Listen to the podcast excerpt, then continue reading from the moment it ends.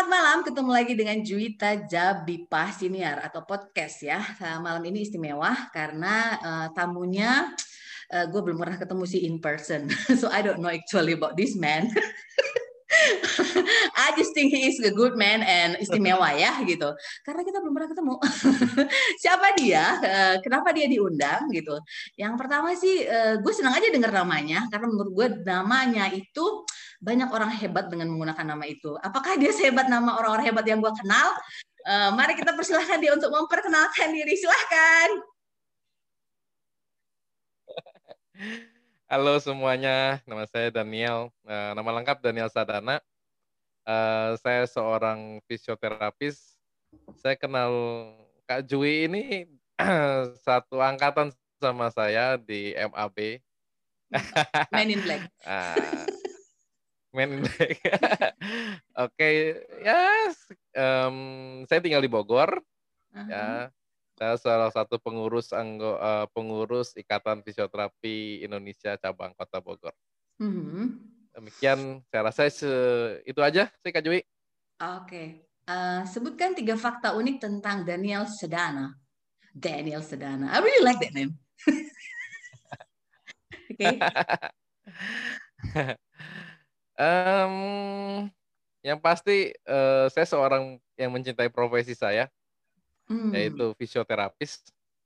Hmm. Yang kedua, saya mencintai uh, segala sesuatu yang berhubungan dengan kesehatan, khususnya untuk anak-anak dan geriatri. Geriatri itu uh, jadi anak-anak uh, dan orang tua. Hmm. Ya, kalau kita bisa bilang yang awal dan yang akhir. itu What cukup menarik ya. Yang awal baru lahir, yang akhir tinggal mati gitu ya. Lu menangani dua-duanya? ya, yang awal ya ya gue menangani dua-duanya dan itu sangat menyenangkan lah. Oh, really? Yang awal baru lahir, yang akhir tinggal tunggu tinggal nunggu mati maksudnya gitu. Lu apain Tapi, mereka? Uh, yang baru lahir itu lu apain? Yang mau mati itu lu apain? Yang awal itu yang baru lahir biasanya saya gue ninggal apa emang menangani anak-anak cacat. Ya khususnya anak-anak yang uh, dalam kelahirannya itu uh, ada trouble, ada masalah gitu. Maksudnya Kalau lahirnya yang, dilepehin uh, gitu kayak gue. uh, bukan bukan bukan. Jadi ketika lahir tuh uh, misalnya pecah ketuban duluan atau juga uh, terjadi kecacatannya akibat uh, demam tinggi sehingga terjadi kejang sehingga dari kejang itu making problem dengan their movement sehingga mereka jadi cacat atau tidak bisa bergerak uh, dengan layaknya gitu loh. Oke, terus. Nah, kalau untuk yang tua udah mau mati ini mereka nah. biasanya lu makin mempercepat proses bisa, kematiannya atau menunda proses kematiannya? bisa juga menunda proses kematiannya Why? Why? Kenapa penting untuk menunda kematiannya?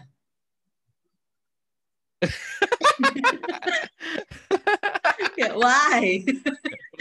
Pertanyaan yang menarik itu. Iya, why? Karena mereka masih mereka masih ingin hidup. Oh, oke. Okay. Enggak menarik pertanyaannya, kejam pertanyaannya itu. Oke. Okay.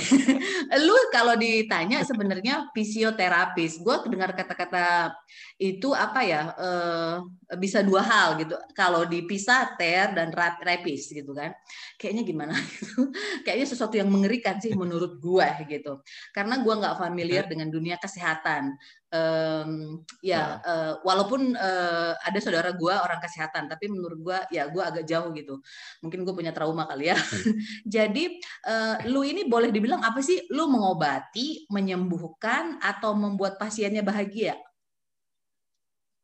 jadi uh, di dunia fisioterapi itu ada dua yang pertama adalah habilitasi yang kedua adalah rehabilitasi habilitasi adalah membuat sesuatu yang belum ada seperti ini contohnya anak-anak ketika dia cacat, maka dia nggak pernah punya pengalaman untuk berjalan atau bergerak.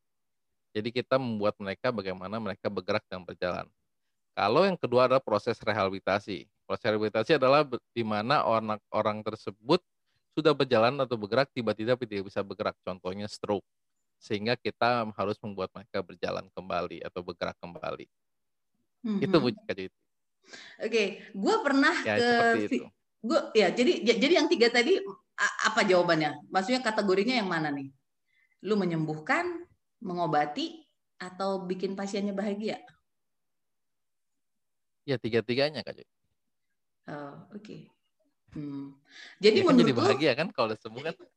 ah, nah itu dia. Aku nggak nggak yakin gitu loh. Dengan dia sembuh dia akan bahagia gitu banyak hal sih sebenarnya Kak Jui nggak uh, ya betul juga sih dibilang nggak yakin juga betul juga karena gini hmm. satu hal ya kalau misalnya ada satu pasien terus mereka ketika sembuh tapi mereka ada trouble dengan keluarganya dengan secara psikis pun mereka pun tidak bahagia itu hmm. banyak lah banyak jadi nggak hanya uh, sehat itu bisa bahagia bahagia itu uh, seseorang harus mengizinkan dirinya bahagia itu aja sih. Oke. Okay. Kalau menurut uh, saya ya itu ya ya menurut lu kan gue nggak lagi ngoncarin lu nggak mungkin gue tanya pendapat yang lain atau pendapat filsuf yang lain yang udah lu pelajarin yang gue SKS itu.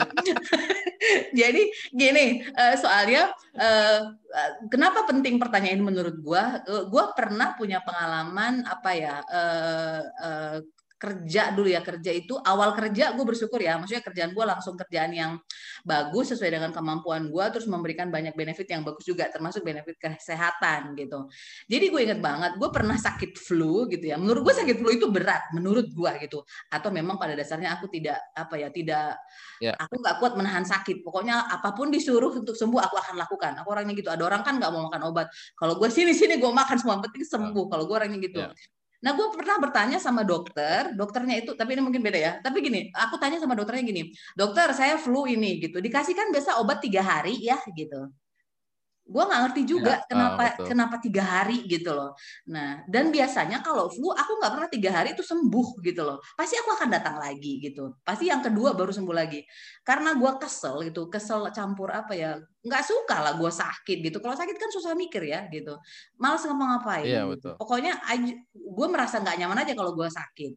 Semua orang kali ya gitu. Nah. Terus gue tanya lah ke dokternya, dokter kapan saya sembuh? Gue bilang begitu gitu kan. Kayaknya dokternya tersinggung gitu. Dia bilang gini e, Mbak Juwita saya ini mengobati e, yang menyembuhkan itu kan Tuhan katanya. What? Dokternya berewokan. ya, iya dokternya berewokan. Terus kan aku langsung gini, why should I come here gitu kan? Iya saya kan cuma mengobati, mau sembuh apa enggak itu bukan tergantung saya katanya. Itu gue gue makin benci lah sama yang namanya orang kedokteran, orang kesehatan gitu kan, gitu kan. Gue semakin apa ya, semakin apa ya, uh, apatis gitu gitu loh. Makanya gue menanyakan, yeah, yeah, yeah. lu ini uh, fisioterapis ini gunanya untuk apa sih? Lu mengobati, menyembuhkan, atau bikin dia bahagia gitu loh tahapannya seperti apa gitu. Uh, tapi kan tadi lu udah menjelaskan ya rehabilitasi dan apa? Habilitasi. Habilitasi. Gitu. Habilitasi. Gitu. Uh, tapi kalau lu ketemu pertanyaan kayak gitu, ada pernah nggak sih lu nemu apa pasien nanya yang aneh-aneh kayak gue gitu? Kapan saya sembuh? Kapan saya bisa normal lagi, bisa bergerak? Itu sih gitu? banyak ya, mungkin kalau kayak gitu. Misalnya stroke, kapan saya bisa jalan? Itu pertanyaan utama kan? Betul ah, Lu jawabnya apa? Lu jawabnya Ketika apa? orang kena stroke kan? Iya, lu jawabnya apa? Ya. Nanti kali Pak pas Bapak udah mau deket-deket Berdoa ada gitu. berusaha. enggak, enggak lah, enggak. Berdoa dan berusaha lah. Ya kan? Tetap sih uh, tahapannya tetap harus berdoa dulu. Karena uh, kita nggak ada yang pasti di dunia kedokteran dan dunia kesehatan. Tapi kan ketika lu bilang berdoa itu kan Misalnya, melanggar semua prinsip kesehatan gitu yang mengandalkan pemikiran dan alasan-alasan yang jelas gitu loh. Ya kan ada Menurut dua, yang kedua ada berusaha menurut gue ketika lo bilang oke okay. menurut lo ketika menurut gue ketika lo bilang kedua apa menurut gue ketika lo bilang kedua kan berusaha Iya berusaha, oke. Okay. ketika bilang, ketika lo uh, tergantung. Pokoknya pengalaman itu membekas buat gue. Gak mau lagi aku ke rumah sakit itu, gak mau lagi aku ke dokter itu gitu loh. Uh, iya, iya. Akhirnya kan aku ngadu lah, aku ngadu sama uh, tulangku kan adiknya nyokap. Adiknya nyokap tuh dokter gitu kan. Masa dibilang begitu tulangku bilang kan ya iyalah katanya. Dia ya, ya sama dokter mendukung profesinya lah ya gitu. Hmm dalam iya, hati gue gitu. kalau gitu ngapain gua ke dokter kalau lu cuma bilang tergantung Tuhan? Kan gitu. Itu juga gue bisa cari sendiri. Kan gitu. Gue gak akan pergi ke dokter gitu loh. Jadi sebenarnya uh, kita nggak nggak bisa bilang uh, di kita tuh nggak bisa bilang pasti emang. Uh, emang secara etika dan etika profesi itu nggak boleh emang. Jadi kalau kita ngasih prognosa, prognosa Sorry, tuh, secara, uh, secara etika profesi nggak boleh, tapi secara etika profesi bilang tergantung, ya itu tergantung doa itu itu sesuai dengan etika itu. Ya itu bahasa halus kali ya. Hmm, Fred. bilang aja, secara itu bilang aja lu ngeleh di apa undang-undang kesehatan juga. Apa? Eh, enggak, di undang-undang kesehatan juga ada. Di undang-undang kesehatan juga ada. Oke, tell me. Hmm. Banyak orang nggak tahu kan gitu. Jadi Gue yakin undang-undang ada kesehatan banyak. Hmm. emang dikatakan juga emang kita nggak nggak boleh nggak boleh eh, kita memastikan kalau angka kesembuh eh, kalau kesembuhan emang itu dari kita karena eh, emang semua track itu berdasarkan disebut clinical reasoning sama clinical pathway kalau di kita namanya. Ya, Hmm. jadi misalnya nih kalau udah sakit anu gitu sakit stroke gitu ya paling gampang stroke lah stroke ah, langkah-langkah apa yang harus dilakukan bla bla bla bla. Dan itu di clinical pathway-nya itu sangat-sangat eh, ribet gitu ya. Eh, harus seperti ini harus seperti itu. Dan eh, banyak reason-reason yang bisa meru- merubah eh apa ya clinical picture-nya gitu. Mhm. jadi misalnya nih tiba-tiba stroke emang nggak bisa nggak bisa jalan lagi yang udah nggak bisa. Orang udah kenanya udah batang otak juga udah nggak bisa gitu kan. Kalau udah kena batang otak gimana ya udah diem di tempat tidur aja tinggal nunggu kapan mati Sampai aja ada. gitu. iya Itu lu nggak mau ngomong kan? ya memper... enggak nggak bakalan ngomong itu kalau gue. yang penting prinsip kita kan meningkatkan kualitas hidup sih emang jadi emang nggak ada yang pasti gitu aja Oke. Makanya gue pikir, udah percaya. Gue termasuk orang yang apatis kan. Hah, apa bohong banget gitu. Em, Oke. Eh, boleh dong apa namanya cerita dong. Oke, sebelum kita nanya lebih lanjut soal profesimu ini, kegiatanmu ini, karena kayaknya dirimu sudah sangat expert gitu ya, dan bisa menenangkan gitu ya orang-orang yang pertanyaannya nggak penting kayak gue ini. Iya kan? Eh, cerita dong eh, tiga fakta unik tentang Daniel Sadana. Ya tadi saya, eh, saya eh, seorang yang mencintai profesi saya Mhm. karena profesi saya seorang fisioterapis Mhm. Eh, saya seorang terapis. Yang kedua saya mencintai eh, orang-orang yang be- apa berhubungan dengan pediatrik, dengan dunia anak dan dunia orang tua. Kenapa itu itu, unik? sebenarnya. Hmm, kenapa kok- kenapa menurut lo itu fakta unik? Karena nggak semua orang bisa melakukan itu. Oke. Apa? Iya, Ya karena nggak semua orang nggak semua orang pertanyaan karena bodoh. sangat jarang sekali gitu. Eh, Oke. Apa yang membuat apa namanya? eh, apa yang menurut lu kriteria penting untuk jadi seorang eh, fisioterapis yang sangat mencintai pekerjaannya kayak lu ini? Maksudnya gimana? Kriteria apa sih supaya bis- orang bisa jadi profesinya kayak lu ini? Kriterianya seperti apa sih yang bisa jadi kayak lu Eh. ini? Profesi kayak lu ini harus menguasai apa? Yang yang per, oh yang udah pasti sih eh harus punya hati nurani kali ya. Ya semua orang sih pasti hati, hati nurani sih. Kayaknya gue salah tamu ini. Oke, terus. bukan daerah gue yang lu omongin, bukan daerah jangkauan gue. Oke, terus hmm, kemudian harus punya hati nurani. Yang Katanya udah tadi pasti kan sih kalau soalnya- emang mau untuk menjadi Profesi ini kan karena eh, semua orang fisioterapis itu karena semua orang nggak bisa belum tentu bisa jadi ini kan. Ini makanya ini unik gitu. Oke, fine. Emang apa apa kriterianya gitu? Yang pertama dia harus punya hati nurani. Oke, kayaknya semua profesi yang lain Ya, juga membutuhkan oke. itu gitu loh. ya. Terus saya mau menguasai eh, ilmu fungsi dan gerak. Ah, kemudian fungsi Oke. dan gerak. Oke. Terus Hmm. fungsi dan gerak. Terus Lu jelasin, eh, oke, hmm, hmm. menguasai Ya, udah pasti sih kalau visio adalah eh, menguasai dengan patologi dan kinesiologi, kinesiologi dan tentang bergerakan. Semua kan kita berdasarkan fungsi dan gerak sih. Intinya sih seperti itu. Oke, Eh, waktu lu eh, memulai eh, tekun di dalam bidang ini, itu eh, Hmm.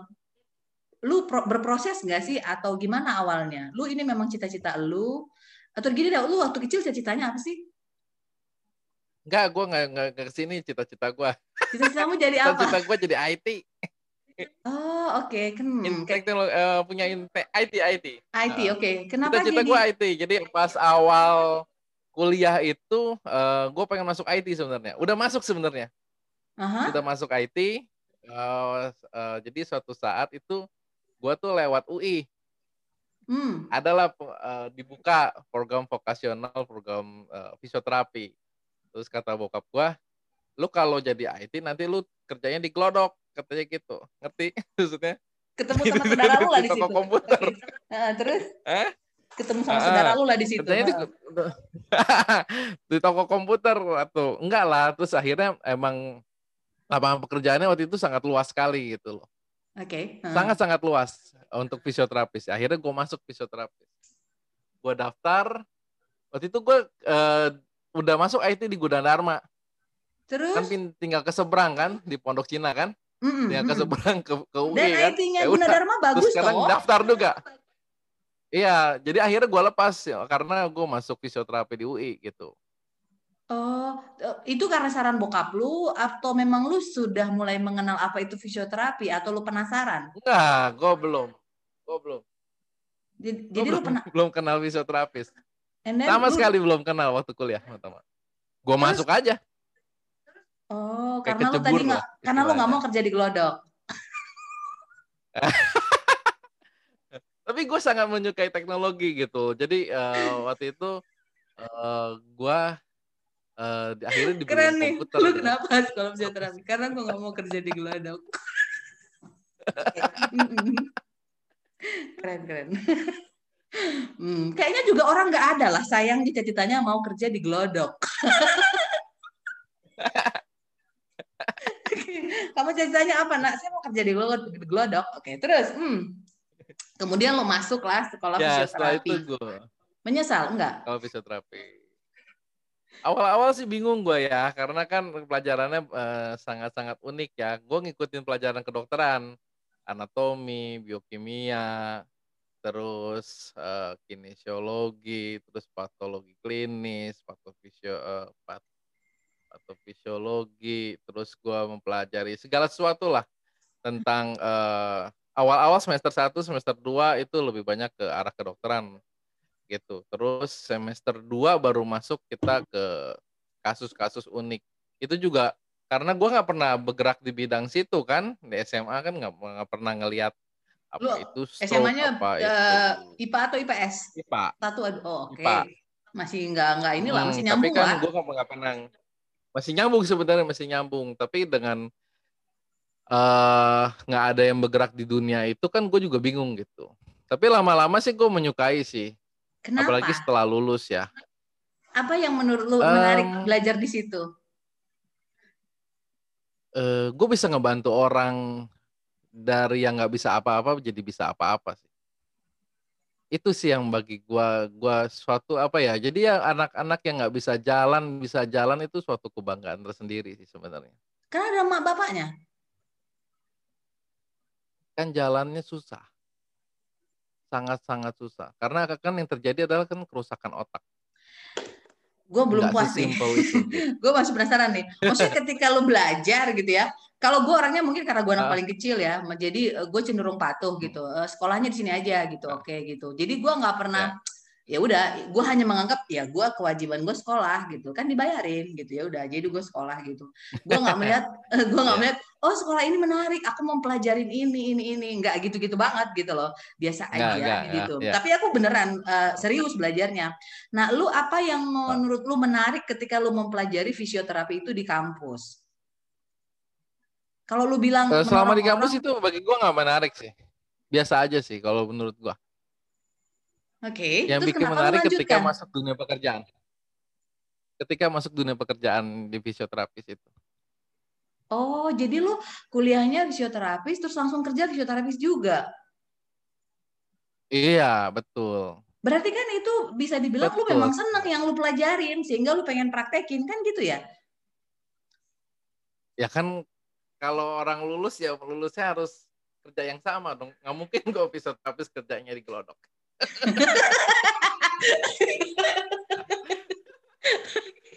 Betul nggak? ya kalau gue fisioterapis buka, pasti kan kerjanya di rumah sakit gitu kan buka praktek lah di glodok ada praktek juga di glodok gitu loh gitu kan nggak mungkin gitu oh, kan. oke okay. jadi gue yeah. pastikan uh, eh, gue kerja waktu itu emang link apa lowongan pekerjaan cukup besar luas ya pada saat oh. itu pas gue oh. lulus itu gue langsung kerja langsung kerja nggak ada nganggur-nganggur waktu langsung pegang duit lah ya langsung pegang duit tuh gitu. Terus, ternyata lumayan juga nih gitu kan oh that's the reason oke okay. terus apa namanya uh, uh, lu kan uh, langsung kerja gitu. Karena memang uh, kayak di kayak tadi lu bilang memang lowongan itu banyak dan orangnya masih sedikit. Itu persaingannya masih sedikit gitu atau gimana? Sedikit betul betul. Persaingannya hmm. masih sedikit. Dan orang yang bekerja di fisioterapi itu cuma sedikit. Di Indonesia itu cuma sekarang ya sekarang posisinya cuma 16 ribu. Dari 260 Indonesia. juta penduduk Indonesia? Yes betul. Oh, okay. sangat sedikit. Sangat sangat sangat-sangat sedikit dibanding perawat yang jutaan ya. Nah, kenapa profesi fisioterapis ini sedikit? Apa karena orang belum begitu populer dengan apa itu fisioterapis, atau karena memang susah, atau karena memang mahal sekolahnya, atau memang karena ya eh, nggak yang eh, nggak yang jurusan yang seksi lah gitu? Mungkin uh, orang belum kenal banyak ya, karena fisioterapis itu lebih sangat dikaitkan dengan tukang pijet. Heh? Betul nggak? Yang untuk manual. Iya, hmm. jadi orang yang untuk manual ya hmm. itu lebih lebih disangkut pautkan dengan tukang pijat. Fisioterapis ini famous mungkin sekitar ya 10 tahun belakangan inilah. Gue pernah pergi Beda ke fisio, uh, gue pernah pergi ke fisioterapis dan gue nggak ngerti itu manfaatnya apa gitu. Jadi waktu itu uh, gue kan, ya gue nggak ngerti manfaatnya apa. Kayaknya nggak berguna gitu dan bayar mahal kan gitu. Untuk dibayarin kantor ada asuransi. Yeah. Iya. Untung dibayarin kantor. Mahal Jadi apa? Bayarnya mahal ya? Mahal. Bayarnya mahal. Bayarnya mahal gitu dibayarin kantor kan gitu. Sekolahnya mahal. iya, gue pikir gini, tapi gue gak ngerti manfaatnya apa buat gue gitu. Kan waktu itu gue di fisioterapi. Ya, ya, ya. Hmm, karena waktu itu gue dipersi telinga karena gue kan eh, ini ya perenang, maksudnya rutin berenang gitu loh. Dan ternyata gue punya oh, alergi. Katar. Apa? Ya, ya. Dan gue gua dan gue punya alergi gitu loh alergi kan. Jadi ya, uh, eh, gue karena gue alergi jadi alergi alergi udang dan teman-temannya. Pokoknya nggak berbentuk ikan gue nggak makan gitu ya. Nah mm-hmm. mungkin gue yang secara sadar gue memang tidak makan udang tapi mungkin makanan yang gue makan itu mengandung udang kayak terasi misalnya. Gue dulu nggak tahu kalau terasi itu pakai udang gitu kan bodoh ya, ya. Terus jadi karena gue berenang lembab lah dia itu. Tiba-tiba gue budek gitu kan tiba-tiba gue budek terus ya, ya, ya. Uh, tiba-tiba gue budek terus di, hmm, apa? Dipanasin. Iya di, dibersihin dulu dibersihin dulu terus uh, setelah dibersihin oh oke okay, kayak sakit kan gitu Terus eh, dokternya bilang begini, eh, jangan berenang dulu ya katanya gitu. Oh, menyesal lagi gue ke dokternya itu gitu. Dia melarang gue pergi berenang gitu kan. Itu sesuatu yang gue sukain gitu loh. Jadi menyesal gue ke dokter itu. Harusnya aku tidak pergi ketemu dengan dirimu gitu kan. jangan berenang dulu ya katanya kan. Terus aku tanya gini, berapa hari? Aku bilang gitu kan. Mau cepat sembuh apa enggak gitu itu gue diam. Ketika ditanya mau sembuh apa enggak? Gitu. Kalau mau langsung berenang sih nggak apa-apa. Nanti paling kambuh lagi katanya kayak gitu. Dokternya kocak yang rumah sakit THT yang di Ciranjang tahu nggak? proklamasi.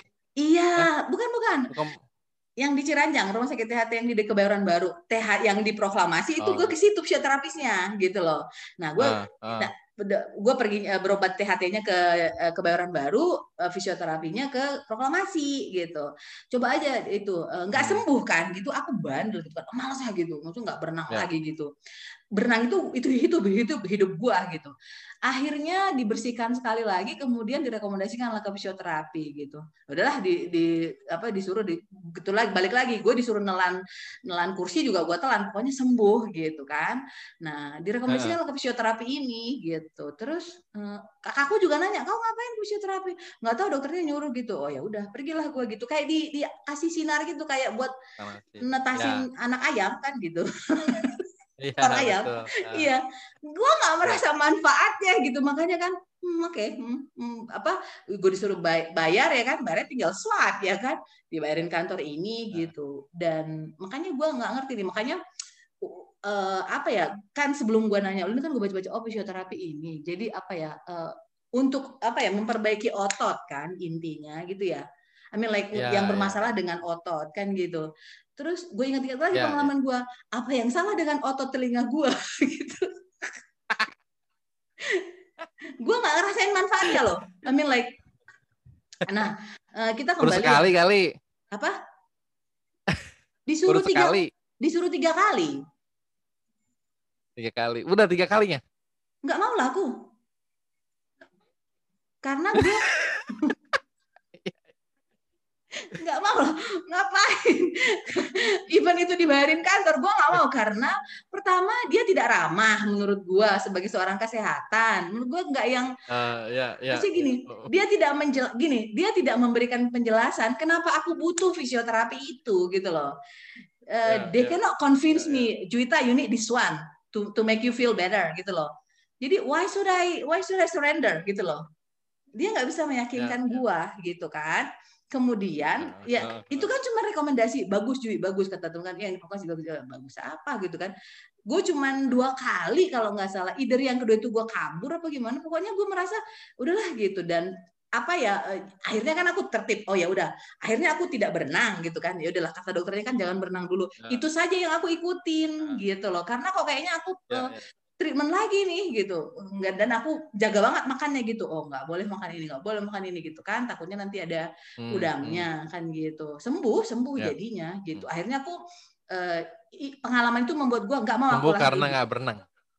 Karena nggak berenang berhenti. Sembuh. maksudnya bukan nggak berenang sama sekali. Artinya it's about 10 days gitu kan 10 hari gue nggak berenang. Ah, apa siksaan sih sebenarnya gitu.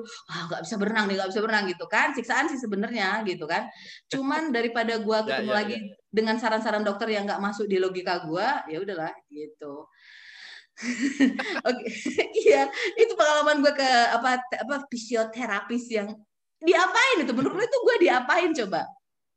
Kayak itu tuh dia diatermi Supaya Geoterm apa? itu uh, gelombang gelombang mikro. Jadi gini, uh, kelihatannya di daerah genang telinga tuh ban basah.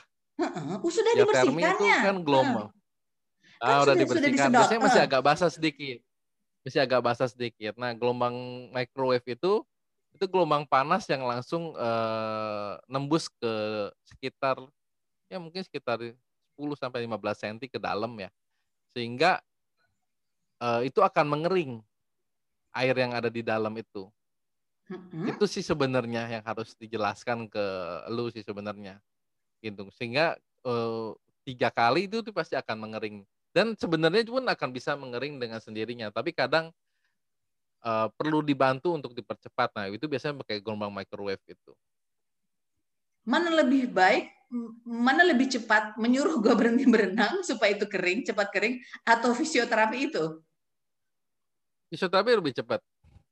Otomatis fisioterapi lebih cepat. Mungkin bisa 3 5 hari langsung langsung cepat beres. Kalau jadi, ber, hmm. stop berenang itu butuh 5 sampai 10 hari. Itu aja sih sebenarnya. Oh, jadi kalau aku patuh untuk yang fisioterapi ini berarti hari ke-6 aku udah bisa berenang lagi ya? Nggak nunggu sampai 10 cepat. hari? Iya, ya, lebih cepat. Nggak usah nunggu 10 hari. Oke, okay, my bad. Iya, dia nggak jelasin apa pentingnya fisioterapi ini gitu. Karena beban ketika gue disuruh nggak bisa berenang aja udah hmm, gitu kan, gue udah yang kesal gitu kan. Oke, lanjut lagi yang ke lu. Terus uh, lu menekuni dunia fisioterapi ini gitu. Yang pertama apa ya? Yang pertama ya selain karena duitnya banyak gitu, duitnya oh kayaknya keren nih gitu, duitnya banyak nih gitu. Enggak banyak-banyak amat lah, banyak kan dokter bedah lah. ya oke. Okay. Apa namanya? Uh, apa gitu yang membuat lo uh, hari demi hari semangat menjalani profesi ini gitu loh? Lu selalu menemukan hal yang baru kah atau uh, challenge kah atau kayaknya lu senang aja comfort zone gitu? Gue senang aja gue udah menguasai kerjaan ini gitu. Uh, enggak juga sih. Yang Ilmu pasti challenge sih. challenge. Jadi uh, misalnya uh, ada orang tua yang nggak bisa uh, enggak orang tua mah gampang lah uh, untuk ya kemarin yang seperti kita bahas anak cerebral palsy untuk ah, bikin ya, anak cerebral palsy bisa berjalan itu, itu itu Itu sangat luar biasa. Karena cerebral palsy itu kan kerusakan otak ya. Kan kita harus menghabilitasi kita sebutnya menghabilitasi. Jadi baratnya tuh dia di, dia itu uh, untuk bisa jalan itu kertas kosong, kertas putih. Nah, kita harus tulis bagaimana cara jalan di situ. Betul. Itu analoginya. Coba lu jelasin seperti biasa aja. Gue nggak ngerti kertas kosong and then. ya, anak itu kan kertas kosong. Ya kan eh, bagai eh, bayangin aja CPU-nya rusak. Central okay. processing unit di otaknya rusak. Uh -uh. Oke. Okay? Uh -uh. Memorinya nggak ada. Uh -uh. Kita harus bikin memorinya itu untuk bisa jalan. Jadi otot di otaknya.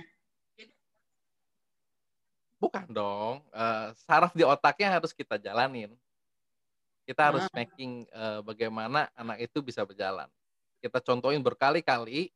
Uh, cara jalan itu seperti ini loh. Cara jalan itu seperti ini. Setiap hari sampai dia bisa jalan.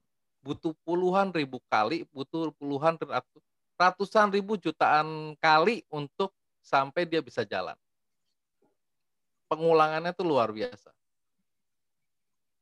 otot yang kaku dilemesin, otot yang nggak bisa gerak digerakin, nah itu dia. Nah, challenge-nya di situ. Nggak bisa disetrum nah, aja itu, biar Uh, seni bagi gua. Ya nggak bisa lah. Setrum kan cuma cuma satu arah. Ini kan bagaimana dia ada feedbacknya. Karena lo bilang biar bisa gerak. Setrum aja kan dia bergerak langsung. Oke. Terus oh itu seni ya. Oke, terus seni apa itu? Oke. Seni sebenarnya seni. Jadi nggak hmm. setiap orang uh, bisa membuat seni bagaimana mempercepat anak itu berjalan. Itu seni, seni. Bagi gue itu seni bagi. Oke, okay. uh, eh, lu langsung bisa mendiagnosakah apa treatment yang dia perlukan atau gimana prosesnya? Let's say uh, uh, uh, anak gua atau uh, keponakan gua atau anak siapalah gitu. Uh, ya. Gua, gua bawa ke lu, dia cerebral palsy itu. Cerebral palsy itu ya. yang nggak bisa gerak ya. itu kan ya? Ya, ya. Itu cerebral palsy itu sebenarnya cakupannya luas sih sebenarnya. Itu yang uh, kalau bahasa Indonesia cerebral palsy kan palsy kan kelumpuhan cerebral kan otak jadi namanya kelumpuhan otak kan. Nah, cerebral palsy itu terjadi pada saat otak kan belum matang. Otak matang itu kan sekitar 0 sampai 12 bulan. Itu kalau 100 persennya. 0 sampai 6 bulan itu sekitar 80 persennya.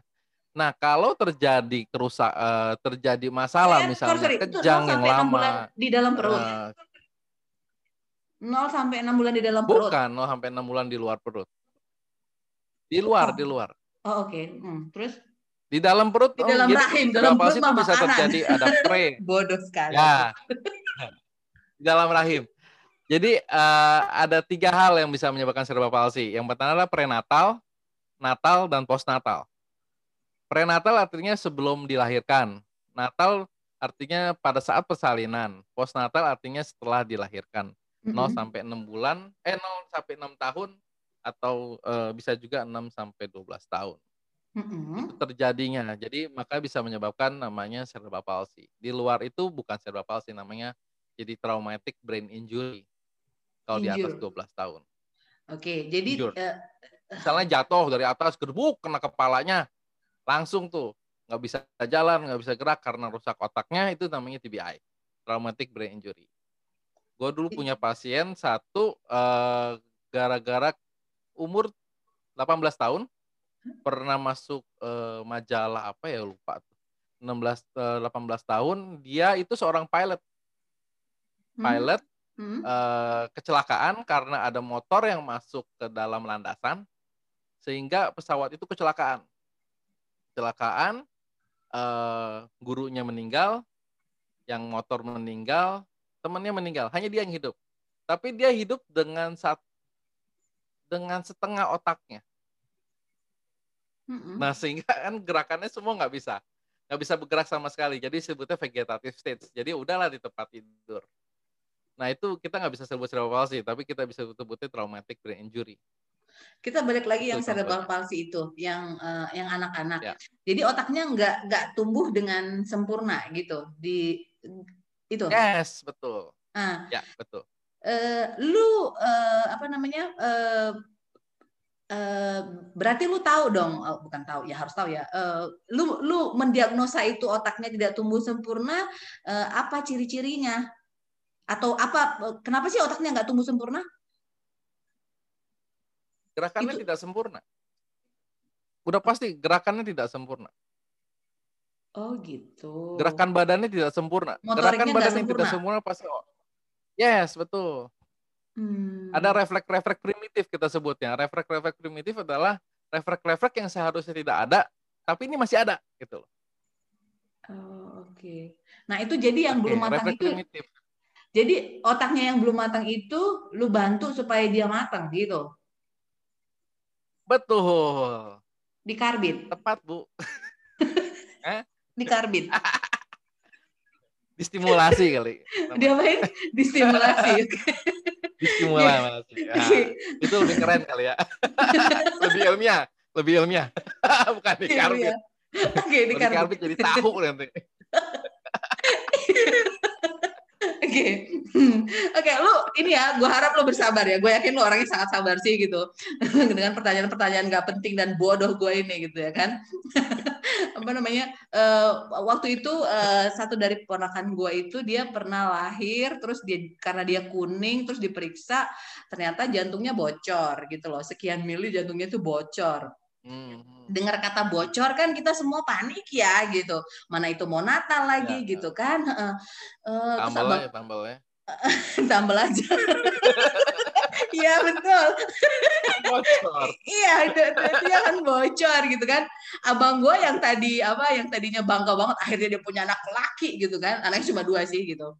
Ya. Uh, apa namanya kita udah sana oh tapi jantungnya bocor gitu kan. Nah terus uh, apa namanya gue punya sepupu yang punya riwayat gini jadi uh, sepupu gue itu waktu lahir tuh aneh ya maksudnya anehnya uh, kan kalau bayi kan memang nafasnya kan kelihatan gitu ya sepupu gue itu yang udah meninggal ya. itu memang hmm. kenceng banget gitu loh nah akhirnya dia meninggal ya, ya. gitu kita panik lah waktu itu kan aku tanya tante tanteku kenapa sih orang jantungnya bocor? Gitu. Aku nggak mungkin nanya kakak iparku kan takut dia tersinggung gitu. Ya, ya. namanya jangan-jangan dari keturunan lu gitu ya kan karena biasanya perempuan yang membawa penyakit kan gitu.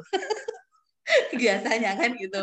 Terus uh, kata ya. tante gue enggak itu memang bawaan dari lahir gitu kita nggak tahu balik lagi ya, ya itu sudah betul, sudah apa ya sudah diciptakan ya. seperti itu gitu dan itu gue nggak percaya kan masa Tuhan menciptakannya nggak sempurna? Kan gitu ya pokoknya jawaban itu nggak memuaskan ya, buat ya. gue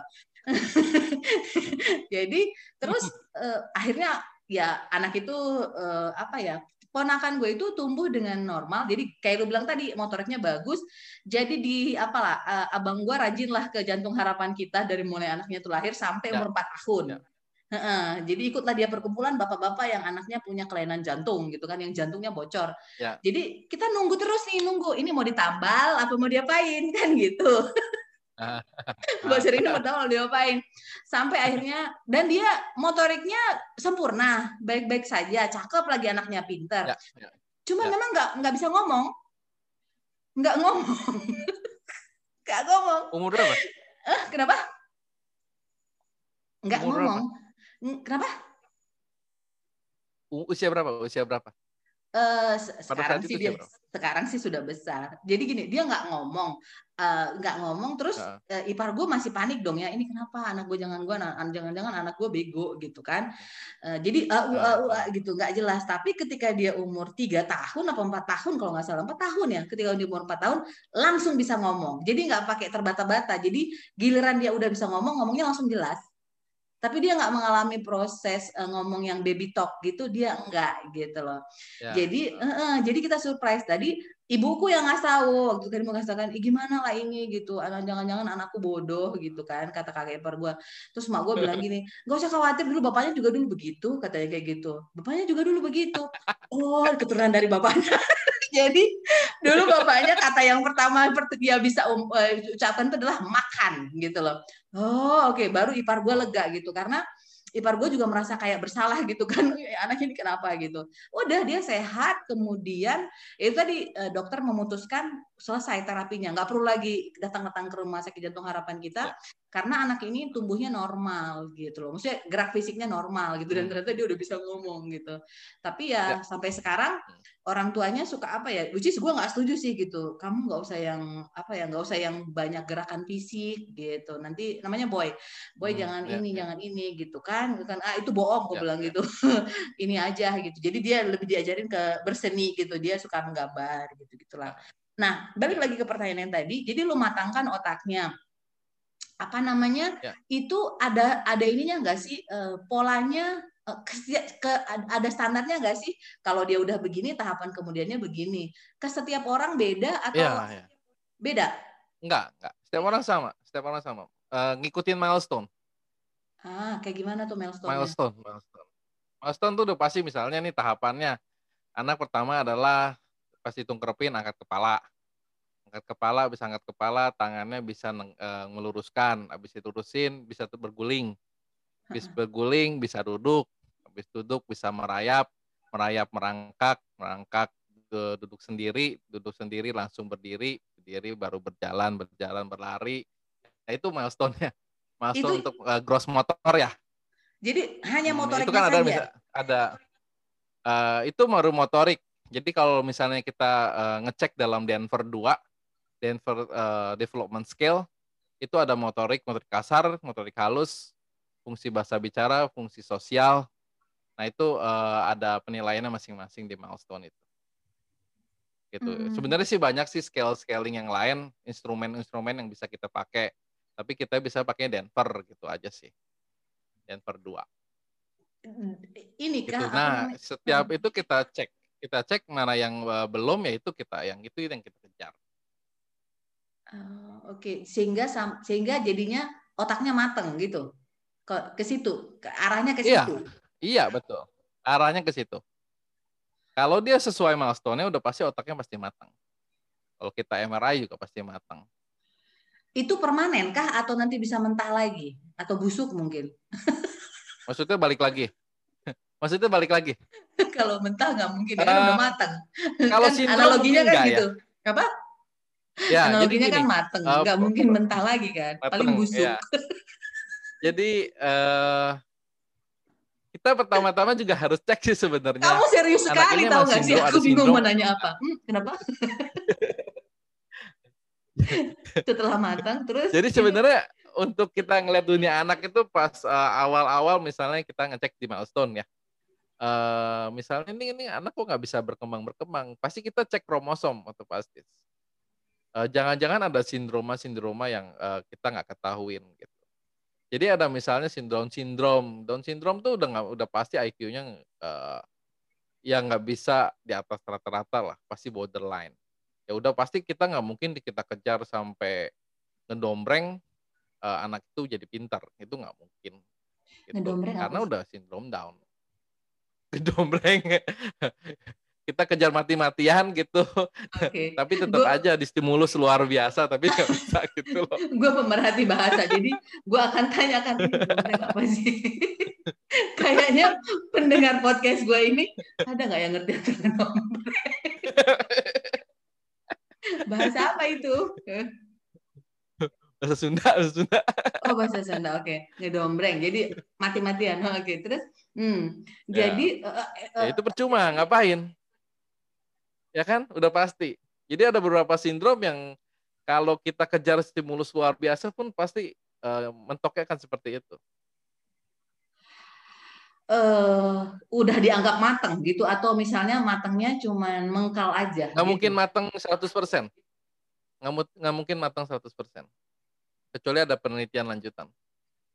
Hmm, matang ini berarti normal maksudnya? Iya, betul. Hmm, baru gua ngerti. gitu. Analogi lu, oke matang habis matang busuk. Iya kan? Kalau busuk tinggal dua kali satu itu. iya, makanya. Nah, jadi hmm, apa? Uh, jadi lu, jadi kita bisa bilang anak-anak Down syndrome itu misalnya otaknya nggak matang gitu. Kematangannya beda. Saya nggak bisa bilang nggak matang. Kematangannya beda. Nah, kayak gue nggak paham gue, maksudnya kematangannya beda gimana? Uh, Coba jelasin ya? kayak Pokoknya ke anak. eh, jadi gini. Kematangan setiap anak tuh berbeda-beda. Contoh, eh, jadi kalau misalnya banyak sindrom nggak semua cerebral palsy, jadi ke gangguan tumbuh kembang anak tuh banyak sekali. Gangguan tumbuh kembang itu sangat sangat berjuta-juta eh, diagnosa. Saya bisa bilang berjuta-juta diagnosa karena sindrom pun berpuluh-puluh ribu diagnosa. Nah, setiap anak-anak yang ada sindrom yang gangguan kromosom, gangguan eh, di nomor kromosom itu, mereka mempunyai semua karakteristik. Nah, dalam clinical pathway itu setiap karakteristik itu ada eh, titik apa istilahnya ya? Titik titik akhirnya gitu loh, titik akhirnya. Oh, anak ini eh, ujungnya akan seperti ini di penelitian-penelitian dia nggak bisa lebih lanjut. Contoh dalam hal kognitif, kognitif itu level kepintaran. Level kepintarannya ya eh, borderline aja di level IQ misalnya 100 atau 110 gitu. Dia nggak bisa lebih dari itu. Itu seperti itu. Jadi emang udah ada eh, apa ya garisan untuk eh, kepandaiannya seperti eh, maksimalnya akan seperti itu dan itu kita udah sudah bisa bilang matang bagi mereka. Jadi setiap anak beda-beda. Karena ini kan uh, different able ya, anak-anak difabel, anak-anak kebutuhan khusus sih. Hmm. Terus uh, yang tadi lu bilang kita perlu uh, ribuan kali, jutaan kali treatment supaya otaknya itu mateng gitu loh. Uh, apa ya? Gue nggak nggak kebayang ya masih kerjaan kerjaan apa ini ya? Maksudnya kan kok kayaknya susah banget ya? Gitu nggak sih? Apa uh, apa sih yang membuat lu betah gitu? Maksud gue ya apa sih alasan yang yang membuat lu mau menjalani itu semua despite of art and the money and everything gitu loh? Maksudnya kan bosan ya ngadepin orang sakit yang keluhan mengeluh melulu gitu loh. Apalagi kayak gue yang buat gue itu nggak ada komplain. Kalau nggak senang pergi gitu loh. Maksudnya ikan keluhan kan gitu mengeluh Iya betul betul betul. Hmm. Uh, yang kit, yang gue senang sih sebenarnya kualitas hidup mereka tercapai aja. Jadi kualitas uh, jadi ketika mereka ada di masyarakat mereka bisa berguna untuk masyarakat sih. Intinya seperti itu. Jadi ketika mereka misalnya ya anak cerebral palsy dia nggak bisa jalan. Misalnya contoh lah mentok-mentok nggak bisa jalan. Tapi misalnya di kursi roda uh, kita harus pikirin kira-kira uh, ini anak kemampuannya apa ya? Kemampuan yang bisa uh, diterima di masyarakat. Misalnya dia bisa menggambar, dia bisa uh, komputer dan ataupun dia bisa kerja ujungnya. Kerja tapi dia pakai kursi roda, tetap pakai kursi roda. Misalnya dia nggak nggak bisa gerak sama sekali, apa kemampuan apa yang dia dia akan milikin ujungnya? Kan emang nggak semua pasien bisa berhasil. Saya akuin itu semua. Hal paling kalau anak cerebral palsy mungkin 30% lah yang berhasil. Oh, Sangat-sangat kecil. Sedikit sekali, sedikit sekali. Did, did, did you tell sangat, them? Sangat sedikit. Uh, do you tell them this uh, apa ya uh, probabilitas at the beginning atau lu manis? Iya, iya, lu ya. sugar coating aja semua omongan lu. Saya saya akan kasih tahu anak ini maksimal akan seperti ini. Tapi kalau Tuhan berkehendak lain, another subject. Mungkin bisa lebih. itu kan bukan partmu gitu loh. Oke. oh gitu. Uh, jadi sebenarnya uh, bukan sebenarnya uh, peran dari fisioterapis ini lebih kepada pasca. Kalau di apa ya bencana itu pasca bencananya gitu kah? Kira-kira? Kira-kira seperti itu, kira-kira. Jadi yang pra atau ya kan ada tiga ya gitu. Kalau bencana kan ada tiga yang preventifnya, kemudian on the spotnya pada saat bencana itu terjadi, kemudian uh, setelah bencana itu terjadi apa yang dilakukan gitu. Nah si fisioterapis ini posisinya uh, di mana sih gitu? Di tiga-tiganya kah atau di paskanya saja? Bisa tiga-tiganya sih. Sebenarnya bisa di tiga-tiganya. Tapi gini, fisioterapi ini kan yang yang yang gue bicarain sekarang kan cuma uh, berkisar dari fisioterapi pediatrik yang di bidang anak ya. Mm-hmm. Uh, fisioterapi itu ada lima sebenarnya. Fisioterapi pediatrik, yang kedua fisioterapi muskuloskeletal, yang ketiga fisioterapi untuk neuromuskular, untuk saraf dan otot. Nah, kalau muskuloskeletal adalah tulang dan otot. Yang keempat adalah fisioterapi untuk kardiopulmonal, untuk jantung dan paru-paru. Yang kelima adalah fisioterapi untuk geriatri. Geriatri itu untuk orang-orang tua yang memiliki banyak uh, problematika. Terus yang keenam tentu yang lagi lagi ini adalah fisioterapi olahraga. Dan yang lagi baru lagi yang kita kembangin adalah physio wellness. Enggak, enggak semuanya bisa karena uh, lu bisa berapa? Perkembangan fisioterapi yang, di Indonesia. Dari yang dari yang enam itu yang, lu bisa berapa? Tujuh. awalnya kan kita belajar semuanya awalnya. Awalnya belajar semuanya. Tapi nanti perkembangan uh, pendidikannya itu akan spesialistik sih. Akan ada spesialis-spesialis khusus di situ. Lalu spesialis apa Masternya. lu kuliah MAB? Enggak kan gue untuk memperdalam ini memang. Iya, iya, ya, itu pertanyaan berikutnya. Oke, jadi lu spesialisnya yang mana nih? Kan ini sekalian promosi nih uh, klinik lu ini apa profesi lu ini gitu kan? Nanti uh, apa? Uh, gue yang promosi yang gue tekunin cuma pediatrik sama neuromuskular udah itu aja. Pediatrik. Oke, kita ngomong pediatrik ini. Uh, apa aja yang ada di situ? Fisioterapi pediatrik. Hmm uh, whole about the ya tumbuh kembang anak. Tumbuh kembang. Semua tentang tumbuh kembang anak. Fisiknya, tumbuh kembang anak, atau? Yes. Oh nah, bukan. Tumbuh kembang anak khususnya motorik kasarnya, gross motor. Nah itu kan makanya. Karena gini, uh, ini uh, apa ya ngomongnya ya? Yang nanya kurang pinter ya. gini, setiap perkembangan anak itu beda-beda terapis. Misalnya gross motor. Gross motor itu lebih banyak ke fisioterapis, Pak. Kalau fisioterapis itu kalau di Amerika namanya kan physical therapy. Jadi uh, beda-beda penamaan aja. Nah, kalau untuk fine motor skill atau motorik halus itu lebih banyak occupational therapy. Occupational therapy. Untuk bicara lebih ada ada, ada lagi namanya speech therapist. Ya, jadi uh, untuk orang kognitifnya itu nanti ada psikolog juga. Jadi emang tim sih sebenarnya. Nah, lu megang yang mana? Semuanya? Ya kan eh, enggak, fisioterapi saja. Jadi kayak kayak ada teman gue anaknya uh, apa ya? Gue kaget waktu itu. Jadi anaknya itu uh, apa ya? Ikut terapi biar bisa ngomong. Ya, speech therapy. Eh, bukan bukan, bukan bisa ngomong. Biar bisa ngelihat gini. Jadi kayak dia oh, ngomong tapi nggak mau ngeliat kita gini. kali dia nggak ngeliat nggak ngeliat eye contact itu dia nggak ada gitu loh. Ya fokus fokus fokus. Fokus fokus. Tapi pertumbuhannya normal. Ah, itu ke occupational therapy. Itu apa? Ya ke occupational therapy. Occupational itu, therapy. Itu otaknya kenapa? Belum matang juga itu atau gimana? Uh, jadi ada bagian otak yang memang belum matang atau tidak tersimulasi dengan baik itu aja. Jadi otaknya yang diperbaikin. uh, ya salah satunya otak yang diperbaikin dengan stimulus dari luar. Uh, Oke. Okay. Kemudian yang kedua uh, apa namanya? Uh, yang kedua uh, apa tadi lu pediatrik satu lagi apa? Neuro neuromuskular. Saraf. Saraf dan otot. Ah, Oke, okay. ada apa aja di situ? uh, untuk penanganan biasanya stroke, ada Guillain-Barré syndrome, terus saraf kejepit.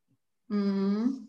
Saraf terjepit, misal orang nih saraf terjepit. Saraf terjepit ya. Jadi kalau saraf tuh dibagi ya. uh, kalau mungkin gue bilang gini, saraf saraf itu dibagi jadi dua. Jadi yang pertama adalah upper motor neuron, yang dua adalah lower motor neuron. Jadi upper motor neuron tuh uh, dari otak ke apa ya namanya? ke saraf tulang belakang. Itu masih upper motor neuron kita sebutnya.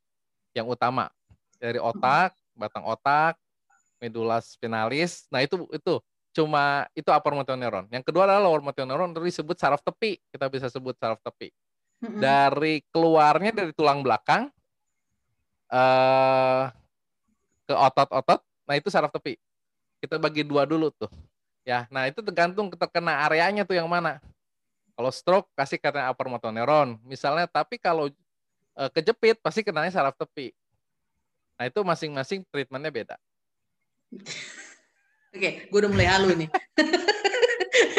Oke gini, uh, karena gue concern dengan bahasa ya. Uh, waktu lu istilah-istilah uh, yang tadi lu sebutin itu kan tidak awam ya gitu dan kayaknya bahasanya bahasa ya, futuristik kayak gitu ya gitu. Uh, apa ini gitu ya? apa ya, namanya? Ya, ya. Itu Ditelan aja dulu. ya kan dan mostly kayaknya itu menggunakan masih menggunakan bahasa asing kan gitu ya. Uh, lu ya ya ya ya apa namanya uh, proses nggak sih untuk mengingat itu semua atau memang lu punya uh, cara untuk membahasakannya sendiri? Uh, ya proses ya karena kita emang uh, dipaksa untuk uh, mengerti bahasa itu yang pertama sih karena kan untuk belajar anatomi awalnya udah pasti pakai bahasa Latin kita ngikutin satu bahasa mm -hmm. itu bahasa Latin. Karena mm -hmm. supaya uh, misalnya kita belajar uh, apa namanya sama orang asing pun bahasanya pasti sama gitu. Bahasa Inggrisnya sedikit tapi bahasa anehnya itu pasti sama nggak mungkin enggak pasti sama. Nah lu ini enggak sih? Lu gitu, dan uh, itu mau pasti. lu menikmati itu kah? Atau bagaimana lu adaptasi dengan istilah-istilah itu beratnya tuh dia mungkin uh, pas kuliah awal kali ya. Oh, pas, pas kuliah awal-awal. Karena kan oh, pas kuliah awal tuh kan kita udah diajarin kan bahasa-bahasa Sanskerta yang nggak jelas itu kan sebenarnya. Sampai gue uh, maksudnya beli kamusnya sendiri kan. Karena kamusnya ah. beda. Bukan kamus bahasa Inggris kamusnya kamus kedokteran. Oh oke. Okay. gitu. Dan, uh, jadi misalnya satu gerakan gitu gerakan ke atas itu kita angkat tangan kalau kalau bahasa awamnya kalau kita enggak tuh uh, tubuh dibagi misalnya jadi empat uh, tiga bagian secara tiga dimensi nah angkat ke atas namanya fleksi angkat ke belakang namanya ekstensi itu uh, apa ya bahasanya kita gitu loh. Jadi kalau kita bisa itu fleksinya 20 derajat, mereka pasti tahu kalau bahasanya kita gitu loh. Hmm. Kalau angkat tangan 20 derajat, yang mana yang angkat tangannya gitu. Nah, itu beda-beda. Setiap hmm. titik dalam tubuh kita tuh beda-beda bahasanya. Nah, itu aja sih sebenarnya. Iya, ini menarik karena gue concern sama bahasa gitu. Uh, perkembangannya oh. seperti apa? Uh, maksudnya uh, menemukan angkat tangan atau apa itu angkat tangan belakang atau apa gitu? Itu ya, uh, itu beda. Uh. gimana prosesnya? I mean like uh, semakin banyak menggunakan bahasa Indonesia kah atau semakin uh, tidak menggunakan bahasa Indonesia? Karena kan awam tuh enggak, gitu. Enggak. Ah, ya, ya. Uh, kita kalau di dunia kita sih nggak menggunakan bahasa Indonesia. Sama sekali sama. Maksudku, bagaimana lu me, kan ada kata-kata perintah yang ataupun kata-kata apa statement ya. yang yang awam bagi pasien kan gitu. Uh, oh iya maksudnya. Lu ya. menyebutnya pasien apa pesakitan sih? Pasien, pasien. Jangan pesakitan, kasihan. Oke, pasien. Nah, itu gimana kalian membahasakannya? Membah kita, kita contohin sih kalau ke pasien sih. Kita contohin gerakannya. Oh. Hanya di medical record, hanya di medical record uh, kita tulis bahasa kita. Karena kan oh. kan medical record kan dibaca uh, sesama. Jadi lu kan? pakai bahasa Tarzan? Sejawat pakai bahasa itu Sanskerta itu Enggak, Amin ke pasiennya lu pakai bahasa Tarzan. Beda-beda. Pakai bahasa Tarzan. Pak, angkat Pak tangannya. Angkat tangannya segini. Coba angkat tinggi Pak. Oh, yang ini belum. Oh, ini. Nah, kita ukur tuh. Oh, ini Pak baru 20 derajat nih, Pak. Nih, Bapak dari sini sampai sini kira-kira baru 20 derajat. Bapak butuh misalnya. Padahal sebenarnya dia juga mengenai derajat juga kan belum tahu gitu. Gue nggak pernah belajar derajat Pitagoras 90 derajat, derajat. Itu gimana lu 20 derajat? Ah, apa ukurannya 20 derajat? Kan nggak semua orang tahu derajat. Ya kan ada instrumennya nanti. Jadi uh, kita jelasin uh, untuk gerakan ke atas Pak kira-kira 180 derajat Pak. Bapak Bapak baru bisa 20 derajat. Ini gerakan Jadi dia ini. padahal dia mau terapi, tapi lu ajarin hitung-hitungan gitu sedih sekali hidupnya. Uh, yang nggak diajarin hitungan. Tapi kan ada target, uh, target goalnya. Gue ke sini mau berobat, lu ajarin gue derajat-derajat gitu kan. Kenapa gue perlu tahu derajat itu? ya kan gue mau sembuh gitu. Ya kalau mau sembuh belajar dulu derajat-derajat gitu nggak sih? kayaknya gue gue gue lima menit pertama kalau gue terapi ke lu kayaknya kalau lima menit pertama gue pulang. Tapi tergantung sih. Maksudnya tergantung gimana? Tergantung gimana? Tergantung. Biasanya orang butuh kan ke gue oke oh, dia sombong. oh. If you good at something, you never do it for free ya. Oke. Okay. Baiklah. Oke. Okay. Hmm. Ada nggak sih pengalaman-pengalaman memalukan selama lu menekuni profesi fisioterapis ini? Pengalaman memalukan, maksudnya gimana? Hmm. Ya memalukan lah, yang sekarang kita bisa obrolin dan ketawain bareng-bareng. kan ini obrolan santai. um, memalukan sih, gue nggak pernah nemu ya memalukan. Jadi, jadi semuanya hanya yang yang apa ya uh, karena gue kerja sama uh, ya yang di hadapan gue tuh suatu manusia seutuhnya ya. Gue uh, biasanya emang gue berpikir serius sekali sih buat mereka gitu. Hanya kadang yang gue uh, bikin aneh ya karena pasiennya. Misalnya ya dia mereka hmm. datang misalnya istrinya dua gitu kan. Kita kan bingung. Kan kita bisa nanyanya menyeluruh. Misalnya bapak stroke lagi ngapain? Oh saya lagi apa namanya kemarin dia bilang oh saya lagi selingkuh mas katanya gitu really you ask that question enggak saya tanya bapak stroke kapan oh saya stroke kemarin mas uh, tiga hari yang lalu jam berapa karena itu kan ngaruh bagi kita jam itu jam kena stroke itu ya bisa hmm. jamnya pagi dan sore itu uh, ngaruh bagi kita. Kenapa? Karena itu bisa pecah dan enggak. Ngerti hmm. maksud saya? Ngerti. Ya. Nggak ngerti jadi, sih, Pak, sebenarnya. Kenapa? jadi gini, uh, kalau dia misalnya pe, uh, terkena stroke-nya pagi, pecah maksudnya pendarahan di otak yang kan? Ya, ya. Uh, hmm, jadi itu okay. emang ada yang ngaruhnya. Misalnya, oh ya, kenapa dia pagi? Oh, mungkin coba kita cek kolesterolnya. Karena kolesterol kan terbentuknya malam. Makanya kenapa minum obat orang minum obat kolesterol itu malam, nggak bisa pagi minumnya. Ya kan hmm. kolesterol tinggi, pas pagi dia bangun kolesterol lagi tinggi terus dipecah pembuluh darahnya. Atau e, terjadinya sore, sore. Oh, kira-kira kenapa nih? Oh, dia habis makan ini, oh dia lagi pusing terus tiba-tiba dia pecah. Nah, itu kita pasti tanya. Ya kan pasti saya tanya kan ke pasiennya, "Pak, kenapa, Pak? E, sakitnya kapan? Lagi ngapain?" Oh, habis bangun tidur gitu kan. Nah, pasien ini enggak Pak saya lagi selingkuh Pak gitu aduh pasien kok jujur banget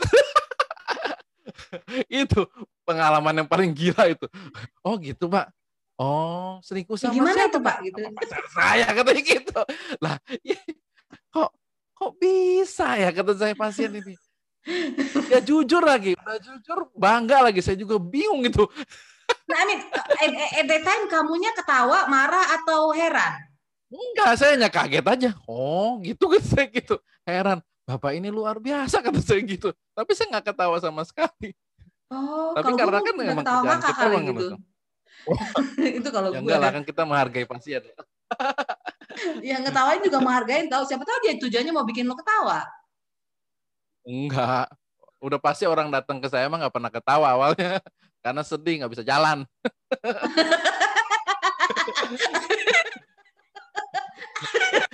Nggak ada tuh datang, hahaha, Pak saya sakit Pak, gitu nggak ada. Pak tolong saya, ha, gitu nggak mungkin. Oke, okay, okay. kecuali dia agak-agak tuh jiwanya.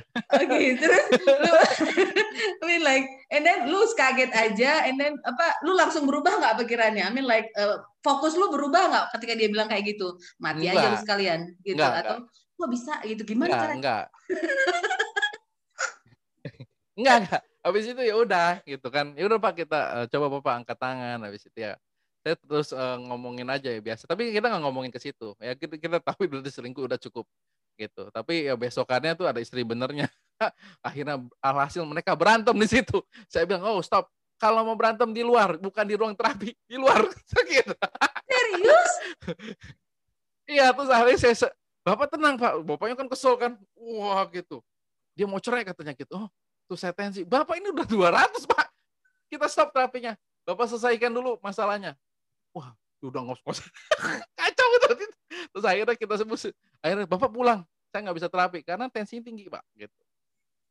Itu yang terjadi. Berantem. Itu berantem. Benar-benar berantem. Habis itu lu ketawa-ketawa apa kaget? Nah, habis itu lu Enggak, ketawa-tawa apa Saya kaget? kan tegas. Enggak, tegas. Bapak pulang aja, Pak. Bapak selesaikan masalah Bapak. Eh, setelah selesai baru kita terapi lagi, Pak.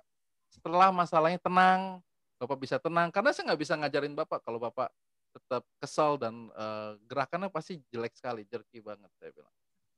Tensi Bapak tinggi, saya nggak bisa latih Bapak. Karena setiap terapi pasti naik, Pak, tensinya. Sekitar 20-an, 20 ml Hg. Ya, jadi Bapak pulang aja. Kita nggak mau terjadi apa-apa dengan Bapak. Gitu. Akhirnya mereka pulang. Saya nggak tahu lah pokoknya di rumah ngapain, saya nggak tahu pokoknya itu urusan mereka. Kita stop aja sampai situ. Oke. Kayaknya banyak nih pengalaman-pengalaman yang aneh kayak gitu ya. Oke, lanjut. Terus apa lagi? Oh, banyak banyak banget. Ada lagi. Oh, satu tempat terapi istrinya dua. Hah? Maksudnya? Ya, jadi dia terapi dengan istri kedua. Eh maksudnya gini, eh, dengan pasangan yang apa ya? Dengan pacarnya lah kasarnya ya. Mm-mm. Si Om itu tuh, si Om eh, eh tiba-tiba ya istri pertamanya datang. Hah? Dia masuk dan si Om ada. Eh, eh, saya kan diam kayak gini. Oh, oh. Pas buka pintu, waduh, tante, kok datang? Eh, enggak si Om ada. Eh, oh, ada, ada, di dalam. Oh iya ya. Eh, sebentar tante mau ngapain? Oh tante mau terapi. Bahasa Sunda dong, bahasa gitu, Sunda. saya Jadi biar aku ngerti, biar aku nggak ngerti. ngomong Sunda, ngomong Sunda. akhirnya tuh si tante ngotot mau terapi kan. Tante sakit kakinya. Oh iya iya bentar tante. Eh, saya siapin dulu tempatnya. Iya. Terus saya bilang, Om, Om, itu si tante datang. Hah? Yang benar. Ya udah tutup dulu karena dia satu kamar ada empat orang kan. Ada empat kamar di dalam satu dalam ruangan itu. Ya udah si eh, ini kamu jangan bilang eh, ada si Anu gitu ya. Ya udah Hmm. si tantenya kan sebelah sana kan. Ya udah. Alhasil eh, duaan ada terapi di situ. Nah, udah. Yang yang lucu cuma satu. Si Om kasih uang tutup mulut sama saya. Banyak. Ya lumayan lah. Terus dan dikasih salam tempel gitu. Dan jangan ngomong-ngomong ada sit. Ini ya di sini ya. Oh siap Om. Tenang, tenang. Semua terjaga. Saya gitu. ya udah, akhirnya kan udah terus akhirnya ini siapa dulu Om yang mau pulang? Si tante dulu lah katanya. Oh ya oke siap. Ya udah kan akhirnya si tante pulang, si Om nganterin si tante. Ntar saya lagi nggak enak badan. Si Om yang kata si Om, oh yaudah. Si Om masih terapi juga. Jadi ada tiga orang di terapi di si dalam situ. Nah, hasilnya kan udah kan si tante pulang. Dikasih lagi itu uang tutup mulut. Eh, makasih ya katanya gitu. Oh, kata saya teh. Besok-besok datang lagi ya dua-duanya.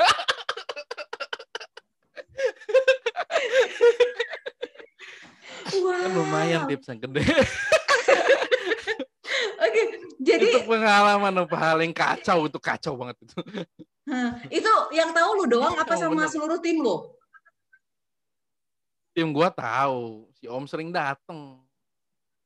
Oh. Sampai sekarang nggak ketahuan si tante si Om punya cem-ceman. Sampai menurut sekarang. lo, menurut lo kan? Sampai sekarang nggak ketahuan Gue nggak ngerti ya si tante tahu apa enggak ya. Gini gini. Tapi menurut eh, lo sampai sekarang nggak ketahuan itu kan menurut lo. Padahal kan sebenarnya sampai sekarang lo nggak mau ngaku itu sebenarnya. Lo nggak mau ceritain karena lo udah dibayar kan gitu. Kita kan nggak tahu udah ketahuan apa eh, gue enggak. nggak tahu ya si tantenya. Ya nggak tahu sih sekarang. Enggak. Kenapa Tapi bangga gue sekali? nggak tahu sih kalau menurut Enggak. Lu kayaknya confident sekali sampai sekarang nggak ketahuan. Nggak ketahuan dari versi lu. iya Tapi gue nggak kan? tahu sih sampai sekarang. tahu. iya, dari versi lu. Dari mereka kan lu nggak tahu gitu. Terus oh seru nih. Kayak sinetron ya.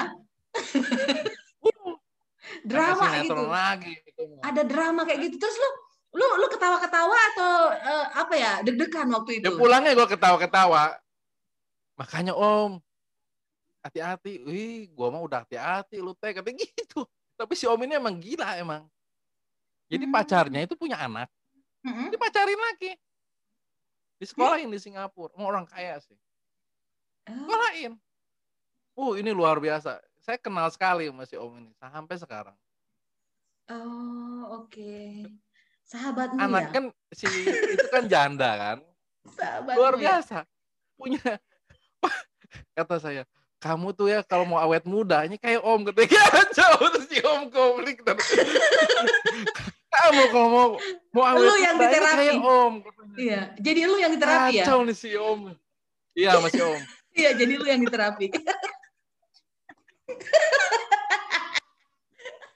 kacau itu si om parah itu Terus tapi ya itulah pengalaman-pengalaman tapi lucu gitu kalau mau mereka tuh aduh sampai sekarang lucu lucu Ah, oke. yang saya seneng tuh eh, kadang kita ngajak bicara pasien sih sebenarnya Oh. pengalaman hidup pengalaman hidupnya tuh saya sangat belajar dari mereka sangat sangat banyak belajar saya banyak Ah. belajar tentang kehidupan lah Apa pengalaman Untuk, pelajaran eh, tentang kehidupan profesi. dari pasien yang tentang apa misalnya? Kehidupan apa misalnya? contoh eh, ada pasien saya satu sangat kaya sangat kaya. Dia bilang gini om ini satu bulan dapat satu miliar tuh biasa. Saya Hmm. diam ya gini satu miliar biasa om. Iya itu mah biasa kata dia gitu. Kok bisa ya? gitu. Saya ke rumahnya diundang kan? Nah kamu ke rumah deh terapiin si tante. Oke. Saya ke rumahnya. Itu dia cerita semua. Saya beli sofa 150 juta merek Da Vinci.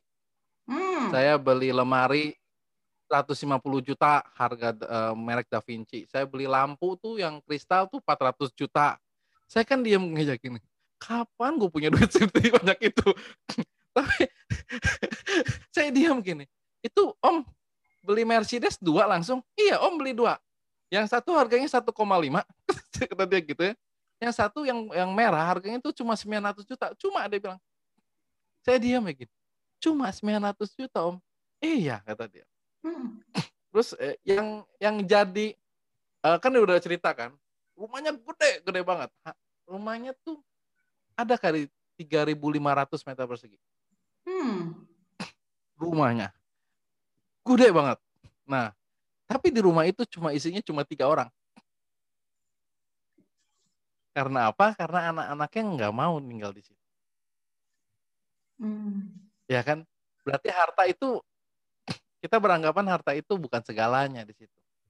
Sampai suatu saat si tante ngomong gini ke saya, lagi so- cuma berdua. Eh, tante ini nggak bahagia. Saya diam di sini. Tante ini rumah besar loh, semua besar. Eh, tante punya segalanya. Tante bisa beli segalanya loh tante.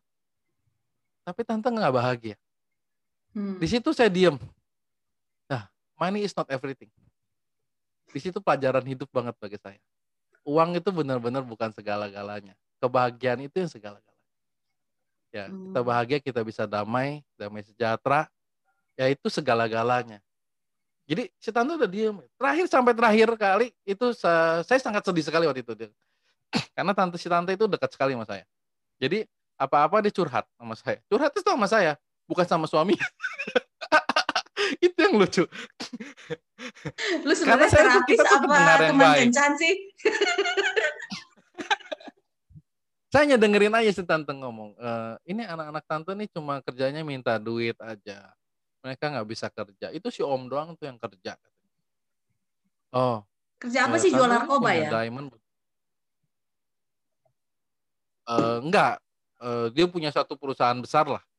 Saya nggak bisa sebutin perusahaannya. Perusahaannya itu besar, eh, bergerak dalam bidang transportasi.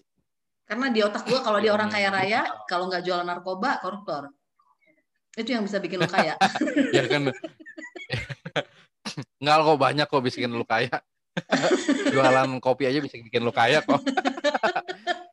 ya kan apa jual narkoba?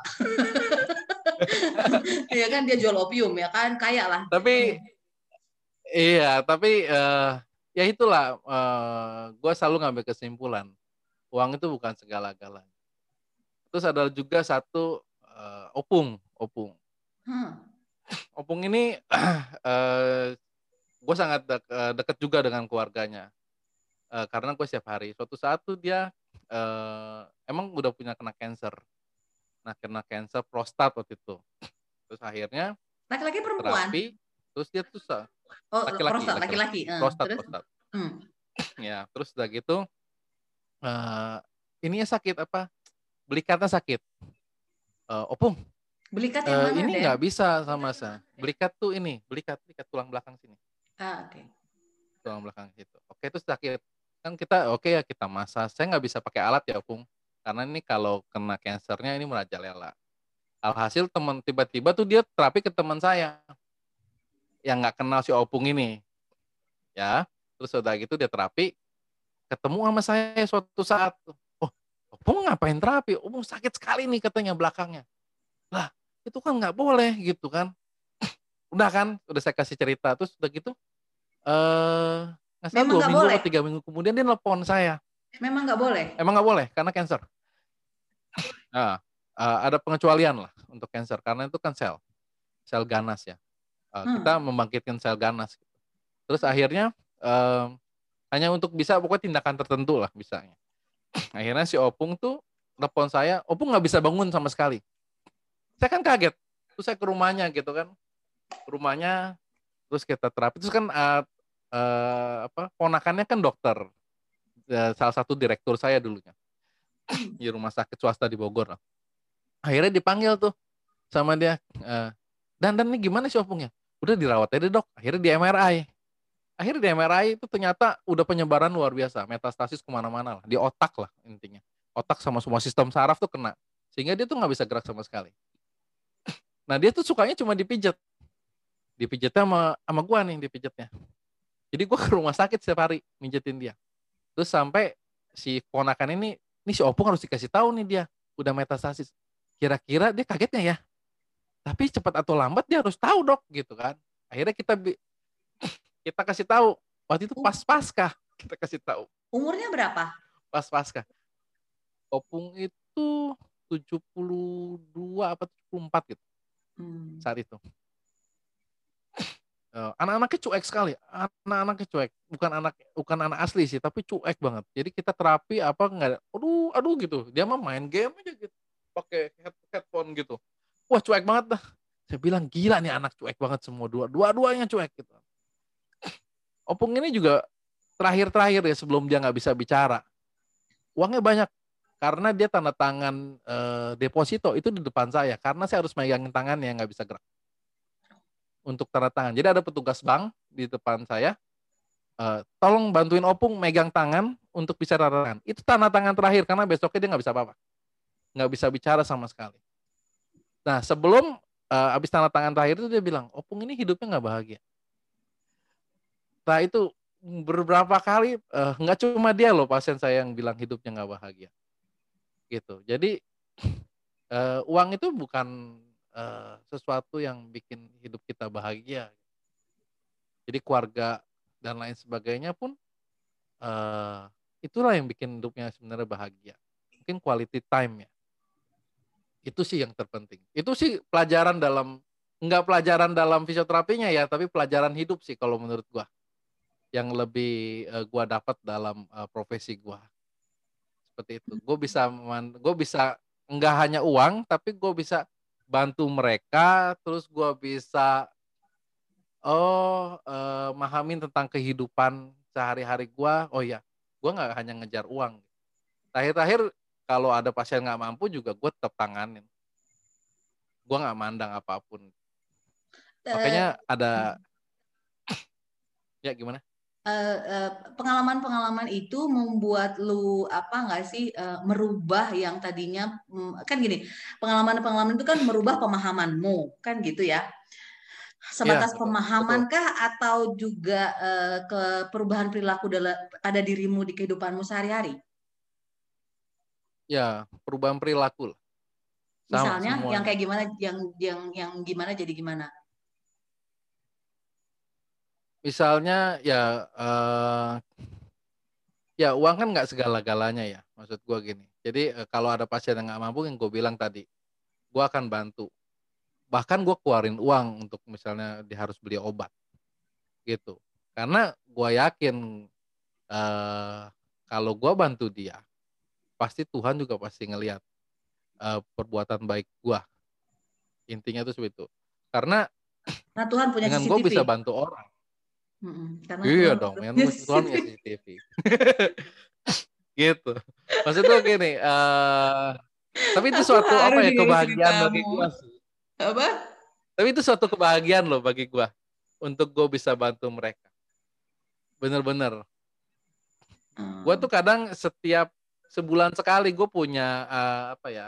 Uh, gue bikin baksos, Hmm. baksos untuk anak-anak.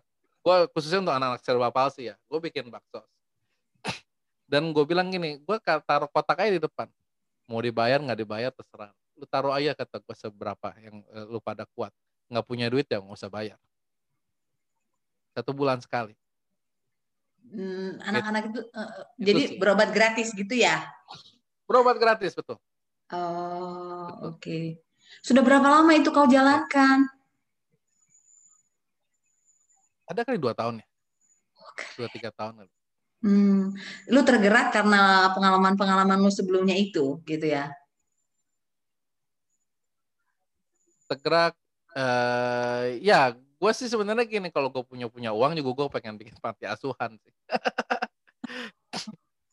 So atau sweet. panti jompo lah. Oh, Kadang eh, gini, gue tuh kadang eh gue tuh ngunjungin pada satu saat tuh gue ngunjungin eh untuk terapi gratis ya, ngunjungin panti jompo adanya di daerah Kemang. Itu gue datang, Oma apa kabarnya, Opa apa kabarnya. Itu tuh mereka tuh sang, pas gue pergi tuh nangis loh. Gue diem, oh kata gue, oh nah ini pada nangis ya, kata gitu. Diciumin gitu, lama banget. Kamu kayak cucu saya. Hmm. Berarti mereka tuh haus loh, didatengin. Saya tuh kan cuma datang, cuma dengerin mereka ngomong, nggak ngapa-ngapain. Nggak ngapa-ngapain. Ya gerakin ya, op- eh, opa, oma, oma jangan lupa digerakin tangannya nanti kaku ya. Opa apa kabar? Udah makan belum? Oh belum. Kenapa nggak bisa makan? Nggak mau makan? Nggak enak, nggak ada rasa. Makanan di sini nggak enak semua katanya gitu kan. Kenapa nggak enak semua? Ah, mungkin opa nih kurang perhatian kali gitu kan. Kita kadang gitu kan suka iseng gitu. Nggak terus dia cerita, opa dulu apa sih emang backgroundnya? Dulu cerita bla bla bla bla bla panjang lebar. Walaupun setiap datang sama ceritanya. Saya dengerin lagi cerita yang sama. Oh, pasti ke sini nih. Wah. Wah, kok kamu bisa tahu? Wah, dukun, opa gitu. Terus dia ketawa. Yang tadi jangan ketawa, dia ketawa. Oh, hebat ini, Bu. Kalau ceritanya sama dari bulan ke bulan. Gimana gua nggak tahu gitu kan. Sampai itu cuma mereka eh jangan lupa ya minggu depan datang lagi ya. Doain kita-kita gitu kan. Oh, kamu sebenarnya terapis apa pendeta sih? Tapi gue seneng gitu ngelakuinnya. Wah lucu juga nih opa-opa gitu gitu. Hmm. Ya udah. Tapi kan mereka butuh dikunjungin ya. Ya anak-anak kan mungkin ya di situlah pelajaran hidup sih sebenarnya. Jadi semua orang juga pasti akan tua gitu. Gue tua juga nggak mau dikituin gitu. Prinsip gue. Ya kan, nggak mau kan gue tua ditaruh di panti jompo ya kan. Ya kan. Tapi kan gue harus berbuat baik dengan semua orang. Karena apa yang ditabur itu yang dituai. Kalau lu Itu nggak, kalau lu, jadi lu, eh, lu nggak mau tua di panti jompo. Menurut lu panti jompo itu nggak, kalau nggak ada panti jompo kan lu nggak ada kerjaan.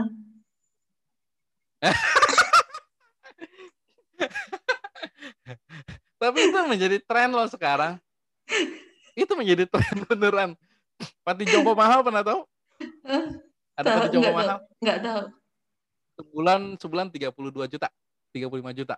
Dapat apa aja? Pelayanan kayak hotel bintang 5. Eh, terus? Pelayanan hotel bintang 5. Mau makan apa aja ada. heeh. Mau Di mana? wisata ke mana bisa. Disentuh. Oh. Punya anaknya, eh, punya adanya Quick Canggih. Yang punya Nutri Nutrifood. Yang punya Nutrifood. Oh. Waktu gua Ada, ke namanya Senior Living. senior living, waktu gua ke Jepang itu kan living. apa ya? Waktu gua ke Jepang itu kan ke Fukuoka. Fukuoka itu kan daerah percontohan ramah lansia gitu. Itu gua agak Hmm, apa ya? hmm, hmm. Apa ya? eh, unik sih ya gitu. Maksudnya unik tapi gue juga berpikir gini, "Ah, ada ya kehidupan begini gitu. Maksudnya kehidupan yang jadi ada satu tempat gitu ya kayak lu bilang itu lah ya kayak hotel bintang 5 gitu itu semuanya orang-orang jompo gitu. Kan apa ya? Yes, yes, yes. Heeh. apa namanya? Eh gue gue melihatnya gitu apa ya? Is apa sedih sekali menurut aku gitu. Jadi kan tapi gue juga mikir gini ya lah ya gitu biar ada kerjaan nih semua orang. Dalam hati gue gitu gue udah memang orangnya agak-agak suka sarkas gitu kan. Jadi Karena terlalu banyak yang manis semuanya busuk kan gitu. jadi uh, apa namanya? Itu tergantung jadi, hati itu tergantung hati. Oke, okay, whatever. Itu kayaknya ahli bedah ya. gua nggak tahu itu bukan bidang gua. Jadi waktu itu apa ya? Ada sekumpulan orang-orang tua, laki-laki dan perempuan, orang-orang Jepang gitu kan, dan apa ya? Sampai bungkuk gitu loh sampai yang ya, ya. badannya ya. sampai yang buku dan itu banyak gitu loh ya. nggak pernah dalam hidup gue hmm. gue melihat sekumpulan ke, ya ke panti jompo ya pernah ke panti jompo gitu tapi yang enggak jadi mereka ya dirawat gitu dirawat jadi tidur aja gitu terus tapi diajarin yang menurut gue itu diajarin yang enggak enggak menurut gue gitu menurut gue uh, uh. yang enggak enggak itu misalnya gini origami gitu loh diajarin origami ya ya, ya. Why? Yeah, yeah, yeah. Why? Sama. They're going to die. Enggak, itu kan buat uh, supaya nggak demensia itu. I know. itu ada, ada fungsinya emang. Iya, I know. Gua ngerti. I know. cuman cuman gua aja gua otak gua yang ini aja yang apa apa imajinasi liar gua aja. Yang gila dikit ya. ya, karena itu banyak mereka. Terus kayak gini, ada alat gitu ya, ada alat yang um, gue sih jadinya jadi kayak turis aja gue ke situ oh begini gitu kan jadi ada alat yang bisa memindahkan lu dari tempat tidur ke WC gitu loh ya ya Uh, jadi gitu kan. Ya. Tadi uh, apa ya? Jadi dibantu WC gitu. Terus ada macam-macam. Jadi alatnya itu semua semua peralatan di apa namanya itu uh, uh, apa nama rumahnya itu ya? Nah, mereka menyebut uh, long term long term care long term care namanya, uh, ya. nama tempat itu gitu kan. Uh. Yang yang di otak gue ini memperlama mereka mati gitu ya kan.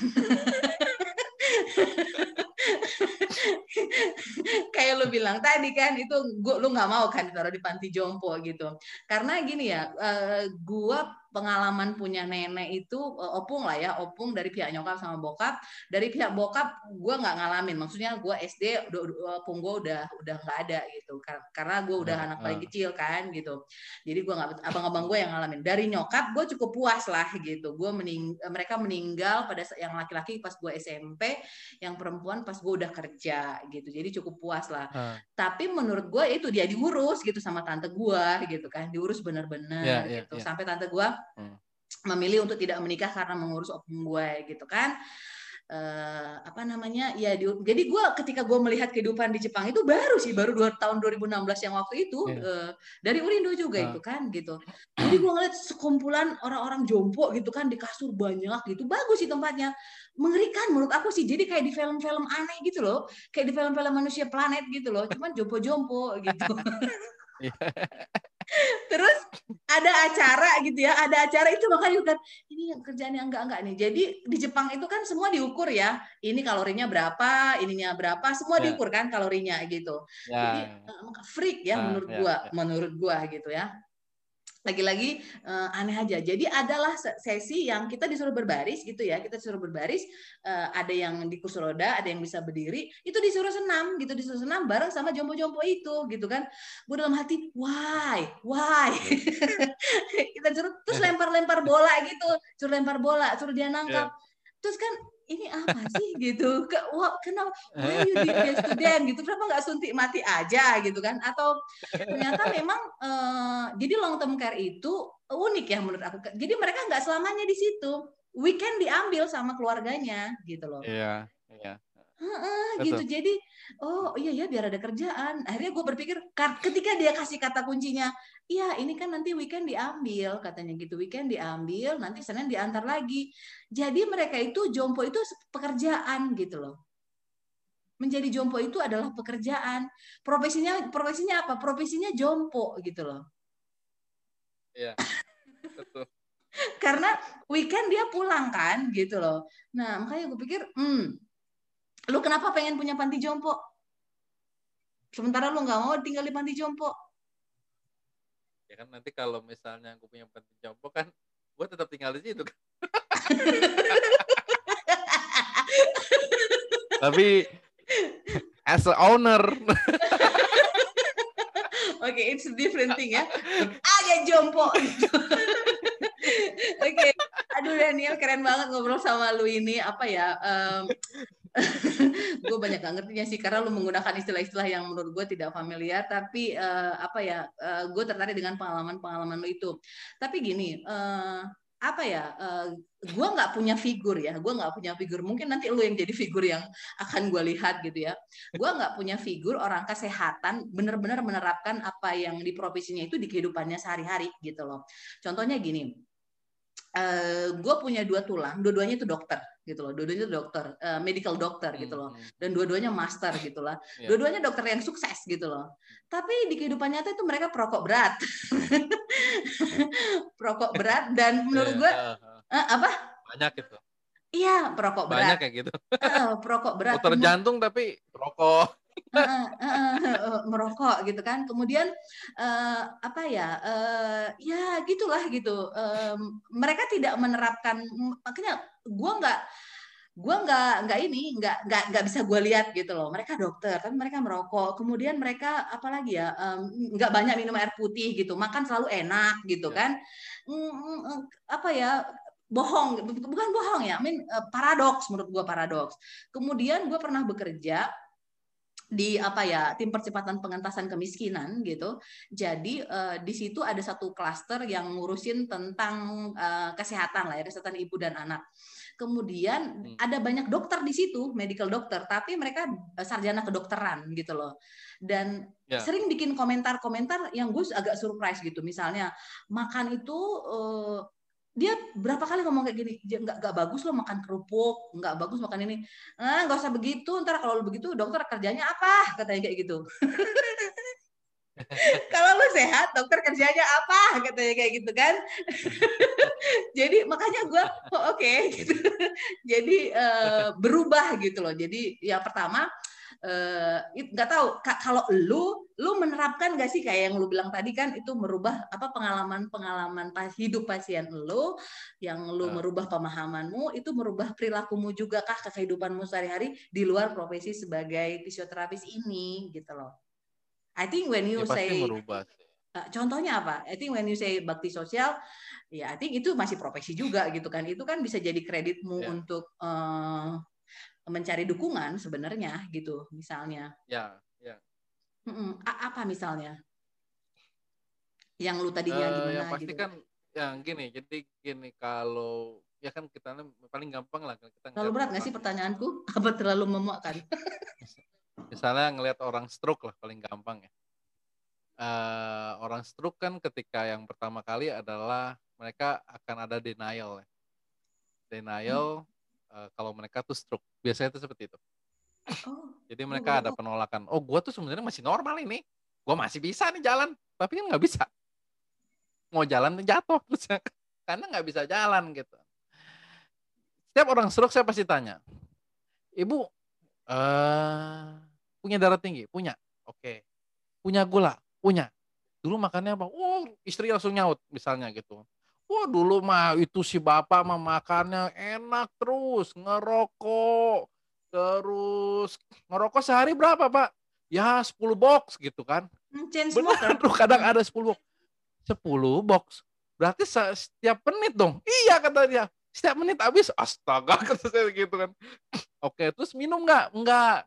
Tapi kadang makan enak, makan soto, makan padang gitu ya. Nah saya selalu tanya setiap itu. Pasti saya tanya Oke, pasien satu, pasien dua, pasien tiga, ada yang gemuk. Sekarang kan makin mudah kan? 38 kena, 36 kena. Saya satu, apa, apalagi yang makin muda, saya pasti tanya, kenapa? Gaya hidupnya seperti apa? Itu yang coba saya rubah dalam hidup saya sebenarnya. Gaya hidup mereka itu jangan sampai sama.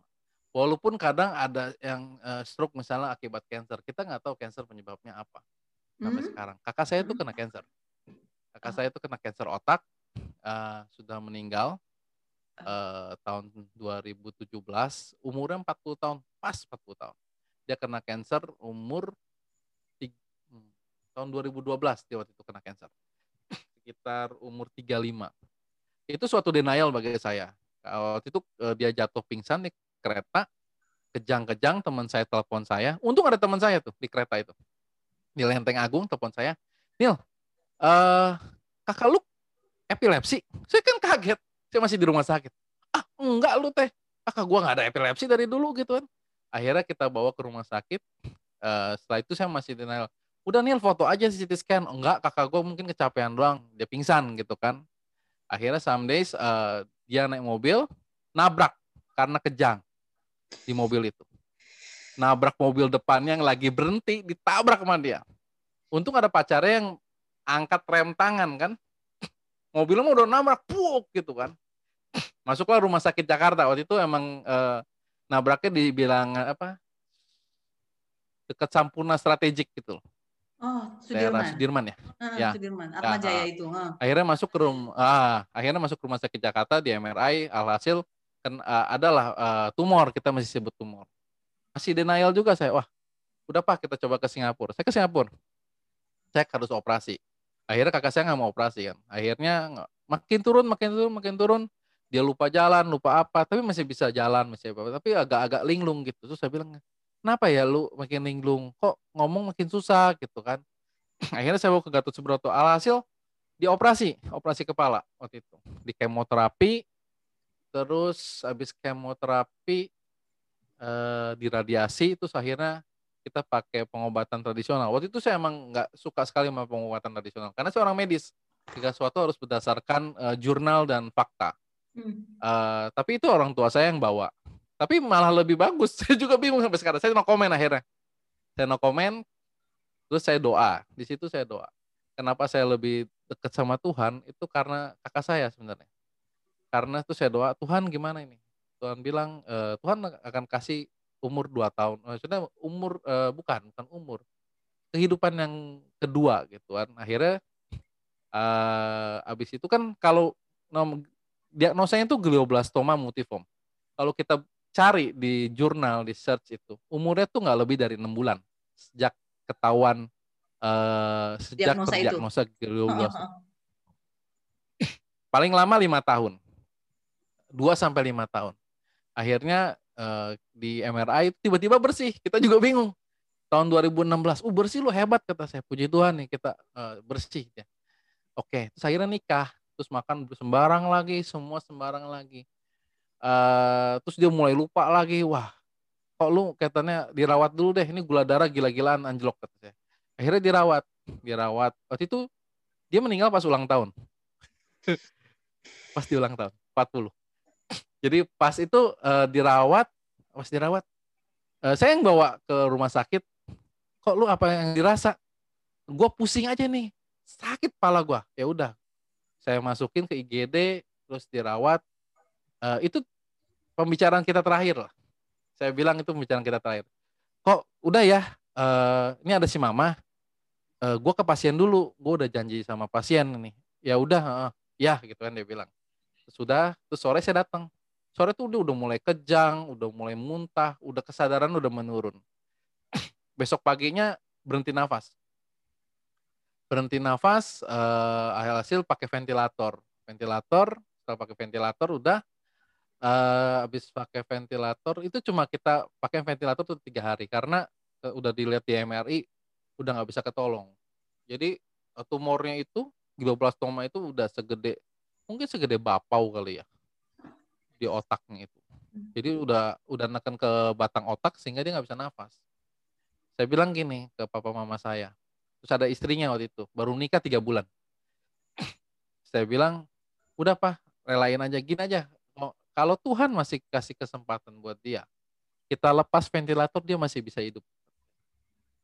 Kita runding, akhirnya kita lepas ventilator. Hanya bertahan dua jam setelah itu udah pass away. Ya itu dari situ saya belajar. Karena udah nggak mungkin. Sangat sangat sekali nggak mungkin. Kita lepas ventilator saat itu.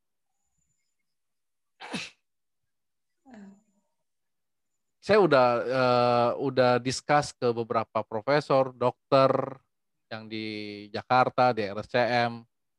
Ini ada kemungkinan nggak? Nggak mungkin, Nil. Itu istrinya 12 setuju. itu luar biasa. Setuju, tanda tangan. Wah, itu tonjokan bagi saya. Saya nanganin saraf, saya nanganin otak, anak-anak dan orang dewasa, tapi itu kena sama kakak saya itu suatu yang sangat-sangat uh, apa ya di hati tuh sangat-sangat luar biasa gitu ya. Sampai oh, sekarang tuh saya kadang geleng-geleng gitu. Saya kadang speechless, waduh kalau udah ngomong begitu udah no comment saya biasanya. Gitu. Tapi itu emang apa eh, ya hidup itu apa ya kita ngomong ya saya bilang ya nggak ya hidup itu kan kayak short gitu kayak kakak saya gitu. Kakak saya tuh maunya ini itu ini itu. Mau punya mobil mewah mau punya rumah mewah tapi ya itu nggak ada apa-apanya gitu. Jadi saya berpikir selalu kembali ya udahlah berbuat baik sama semua orang kita berguna buat semua orang. Itu udah lebih dari cukup bagi saya itu sih yang merubah eh, tahun-tahun terakhir ini.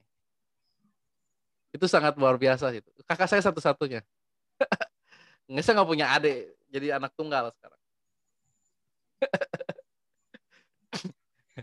That's- Aku dulu. sangat-sangat eh, ya luar biasa. Em, saya banyak belajar eh, belajar eh, segala sesuatu tentang neuro itu dari kakak saya. Karena kakak saya seperti itu so jadi saya nyari nyari yang sangat oh ini gimana ya penanganannya ini seperti apa ya? Terakhir tuh udah terakhir wah ini glioblastoma mustiform adalah suatu cancer yang sangat ganas dan sangat cepat. Kalau kita eh, bisa search tuh itu cepat sekali. Ganasnya minta ampun. Dan itu nggak ada obatnya sama sekali lu merasa sedih, ya pastilah sedih ya. Lu merasa ah, menyesalkah tidak melakukan sesuatu atau apa? Secara Enggak, lu gua orang udah kesehatan. yang maksimal ya gue udah ngelakuin maksimal iya kan ada udah kemo udah radiasi saya udah cari second opinion berbagai eh, sumber ya itu ya saya udah maksimal tapi kan di atas semua itu makanya saya selalu mengkaitkan dengan eh, selalu mengkaitkan dengan Tuhan. Karena Tuhan tuh di atas segala-galanya dalam hidup saya itu aja karena ilmu itu pun dari Tuhan kalau bagi saya tetap yang nggak ada yang lain gitu. ya makanya eh, saya selalu bilang eh, ibu harus doa dan berusaha. Itu doang. Nggak ada cara lain selain itu. Doa dan berusaha. Kalau mau sembuh Kayaknya gue nggak akan merekomendasikan orang ke klinikmu.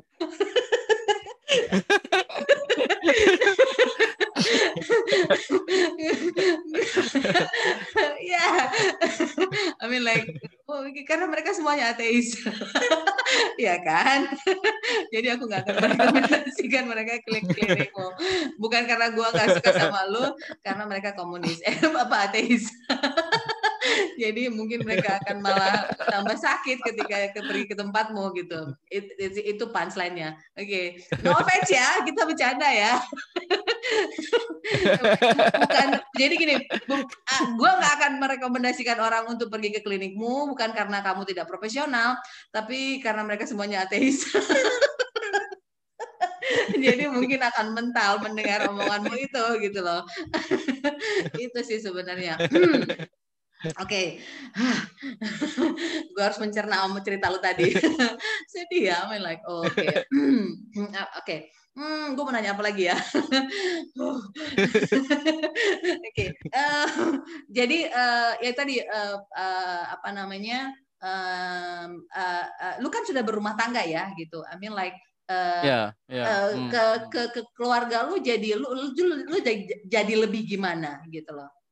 I mean soal perubahan perilaku tadi gitu loh. Kan kakak lu memberikan contoh ya yang emang, emang bagus. le- lebih agak lebih parno sih emang sebenarnya gitu ya. Tapi kan kita nggak tahu penyebabnya sampai sampai sekarang tuh apa saya juga nggak tahu penyebabnya apa. Misalnya naruh handphone jangan di kepala wifi dimatiin kalau malam gitu ya. Terus makan daging kurangin ya kita lebih apa ya preventifnya lebih banyak lah walaupun ya kita bisa jaga tapi kan eh, kadang eh, ya kita bisa bilang takdir berkehendak lain juga kita nggak tapi kan yang penting kita bisa jaga takdir, badan. takdir. Gue gak terus yang kedua ya eh, gue gak percaya takdir. terus eh, apa gue beli asuransi sih yang pasti. Gue beli asuransi kesehatan. Karena mahal sekali. Waktu kakak gue itu habis satu rumah itu. Oh, oh dia nggak ada asuransinya waktu ya itu. habis kita pakai BPJS, tapi Oh. kita pakai stem cell. Sekali suntik tuh 40 juta. Hmm, Oke. Sekali suntik 40 juta itu. Itu uang Eh, semua stem ya. cell itu untuk Iya, itu uang semua. Itu itu pelajaran yang sangat sangat eh ya, karena eh, BPJS kan nggak bisa bayar semuanya waktu itu. Iya, iya, iya. Jadi radiasi kadang kita bayar, kadang pakai BPJS. Operasi emang full di cover waktu itu, MRI full cover. Tapi kadang karena kita di Bogor, kita harus ke Jakarta. Ya jadi eh, beberapa orang tua saya yang bayar. Akhirnya eh, kata orang papa saya, Nil kita jual rumah yang satu, ya udah jual aja pak. Akhirnya kita jual. Kita papa nggak ada duit, ya udah jual aja. Akhirnya saya, kita jual, ya buat pengobatan kakak saya sih. Habis tuh satu. Tapi ya udahlah duit kan nggak ada apa-apanya saya bilang. Iya, duit bisa dicari lah gitu. Iya. Ya bisa dicari, ya kan. Apalagi kalau ketemu ya pasien-pasien tetap yang kan. aneh. Eh, iya. Makanya asuransi kesehatan tuh penting sih. Iya iya oke. Apa tapi eh eh, ap- eh, gue pernah berpikir begini ketika tulang gue sakit gitu ya eh, apa ya eh, apa ginjalnya rusak gitu kan ginjalnya ginjalnya ya. rusak jadi harus cuci darah gitu. Gue pas pertama ngelihat eh, pengalaman pertama ngelihat orang cuci darah gitu ya. Buset, orang udah kayak cucian aja gitu ya. Beneran, pantas lah disebut cuci darah gitu. Jadi masuk Ya. gitu kan kayak ke mesin laundry terus keluar lagi gitu kan. Terus eh, waktu itu kan gue ngeliatnya gimana ya? Pokoknya gue pulang lah waktu karena tulang gue sakit, gue buru-buru pulang gitu ya. Gue kan sudah yatim piatu gitu. Jadi eh, apa namanya nyokap gue bangga sekali dengan adiknya itu gitu ya. Eh, karena Hmm. adiknya dokter hebat gitu kan ya. Gue sih enggak biasa aja gitu ya. Cuman eh, akhirnya kalau ingat saudara dari nyokap kan gue ingat nyokap gitu. Jadi gue pulang Hmm. lah terus eh, lihat cuci darah gitu. Gue yang langsung wow gitu loh. Maksudnya ada masa jadi alatnya itu lu pernah lihat orang cuci darah pasti ya. Ya, ha. Jadi dia kayak mampet gitu. Jadi bunyi berisik gitu kan. ya. Terus gue ngebayang gini, kayaknya kalau Nah, apa? Tet, kadang gitu bunyinya. Kayak alarm gitu. ya kayak alarm gitu kan mampet. Oh darahnya kotor gitu kan atau apalah itu. Gue pikirkan ih kalau aku yang kerja di sini kayaknya eh, setiap detik ada yang mati kali gitu ya. Karena aku udah panik duluan gitu kan oh kenapa lagi nih? gitu kan. Bukannya aku tolongin aku malah nangis sendiri gitu kan. Nah gue pikir eh, tapi setelah apa ya berapa dua kali kayaknya aku pergi ngelihat tulang itu cuci darah pas di kunjungan kedua aku orangnya kan cepet ya maksudnya oh ini yang pertama yang aku cepat beradaptasi dengan apa pun itu gitu Oh oke, akhirnya aku mulai memperhatikan gitu. Ternyata itu biasa aja gitu. Walaupun tadi gue berpikir nggak ada ya harga nyawa gitu loh. Lu meleng dikit aja mati kan itu Eh, pasien-pasien itu kan kalau dia apa nggak nggak nggak perbaikin alat itu atau apa kan mati Ya, lah dia ya. itu kan itu kan nyambung ke dianya. Tapi di hari Ya. kedua kunjungan kedua mereka udah apa ya aku udah mereka itu ternyata biasa aja. Mereka pada arisan di situ, arisan pasien-pasien cuci darah gitu ada juga yang bawa selingkuhannya kayak yang lu bilang tadi gitu loh Eh, aturan gue cerita gitu kan oh iya ini sih ini itu bukan istrinya lu lihat aja mas tua begitu istrinya masih abege gitu kan ya jadi gitu gitu jadi oh oke gitu. Tapi apa namanya gue gue coba gue gue bisa mencerna itu gue bisa mengerti keadaan itu. Tapi kemudian tulang gue kan keras kepala ya gitu. Terus pada bilang gini Ah. iya karena dia tahu gitu. Dia tahu orang medis itu. Makanya dia lebih susah diatur gitu loh. Dan aku apa ya eh, ketika dia meninggal itu eh, ketika dia meninggal itu gimana ya aku nggak bisa pulang kan karena aku pas lagi di luar negeri Eh, apa ya gue gue berpikir begini eh, lu kan orang kesehatan gitu harusnya hal itu nggak terjadi sama lu kalau lu buat menerapkan apa yang lu eh, tekuni di pekerjaan lu gitu menurut Ya. lu ada kecenderungan itu kah bagi orang-orang kesehatan lebih susah dikasih tahu gitu loh bagaimana seharusnya hidup sehat Ya emang ada sih. Makanya gue dari tadi nanya ke lu ada nggak sih perubahan perilaku yang terjadi pada lu gitu kan yang tadinya gue jadi begini gue Ya, jadi itu mungkin begini. tergantung pribadinya kali ya. but mostly like that right Ya mostly like that. Hmm, jadi kayak hmm, masa kan jadi dia apa tuh dia meninggal. Kemudian tulangku tinggal satu nih. Dia masih hidup masih seger tapi ya begitu giginya udah keropos. I think he still apa ya masih hmm. kawin tiga kali lagi masih oke okay lah dia itu gitu loh. Kalau dia mau nikah lagi gitu ya. Ada duit ya kan hartanya ada gitu kan. Tapi begitu siapa yang mau sama yang udah peot kayak lu kan gitu. Sebenarnya bisa awet muda gitu menurut gua gitu. Gua yang apa eh, gua gua gua melihat abang gua yang nggak tahu apa apa soal kesehatan lebih lebih lebih apa ya lebih bagus menjaga dirinya gitu dibanding orang yang mengerti kesehatan ya, ya. menurut ya. gua gitu. Dan gue punya sepupu jadi anak tulang gua ini ya bapaknya dokter dia sekolah kedokteran juga gitu kan itu lebih ancur lagi gitu loh. Umur segitu udah udah hatinya udah rusak gitu ya. Uh, ya kayak gitulah gitu. Tapi kuliah kedokteran gitu. Paradoks yeah. kan gitu. Jadi menurut ya, gua begitulah ada yang salah ada yang salah ini di sistem ini gitu. Menurut gue iya. Kok jadi jadi dia kan gue sendiri di Bogor. Jadi waktu itu uh, tadinya gue sama kakak gue cuman karena ini ke covid kakak gue pulang kan uh, ke suaminya. Jadi sepupu gue itu datang uh, lah kakak di sinilah gue bilang gitu kan. Dia udah cerita. Ternyata habis dia jadi kan dia makan kacang tuh. Uh, gue makan kacang apa ya kacang almond ya kacang almond. Terus gue minum susu terus kan gue masak pasta. Nah kita makan ya aku bilang gitu. Udah udah gitu tiba-tiba dia keringet dingin. Tiba-tiba dia keringet dingin kan. Gue nggak tahu hmm. riwayatnya dia sakit apa gitu. Terus aku pulang ya kak Hah, kenapa pulang? Kan tadi mau nginep sini biar ada aku ada temennya aku bilang gitu. Aku ada obat aku obatnya aku nggak obat apa? gitu. Coba sini handphone gue bilang gitu kan. Kita pesan obat semua ada di gojek gue bilang gitu. Nah terus tadi akhirnya dia cerita akhirnya dia terus terang ketika terang itu udah oke okay, oke okay, whatever. Apa yang bikin lu lega oke okay, gue lakukan sekarang gitu. Jadi eh, kecewa sih aku sebenarnya gitu loh. I mean like why gitu loh. Harusnya kan lu menjadi contoh buat gue gitu loh. Ternyata dia di usia semuda itu gitu sudah harus mengkonsumsi obat. Jadi makannya itu udah dijaga gitu. Gue sih bahagia ya seumur segini gue makan apa aja nggak ada takutnya gitu. Bagi-bagi aja gitu. Ah.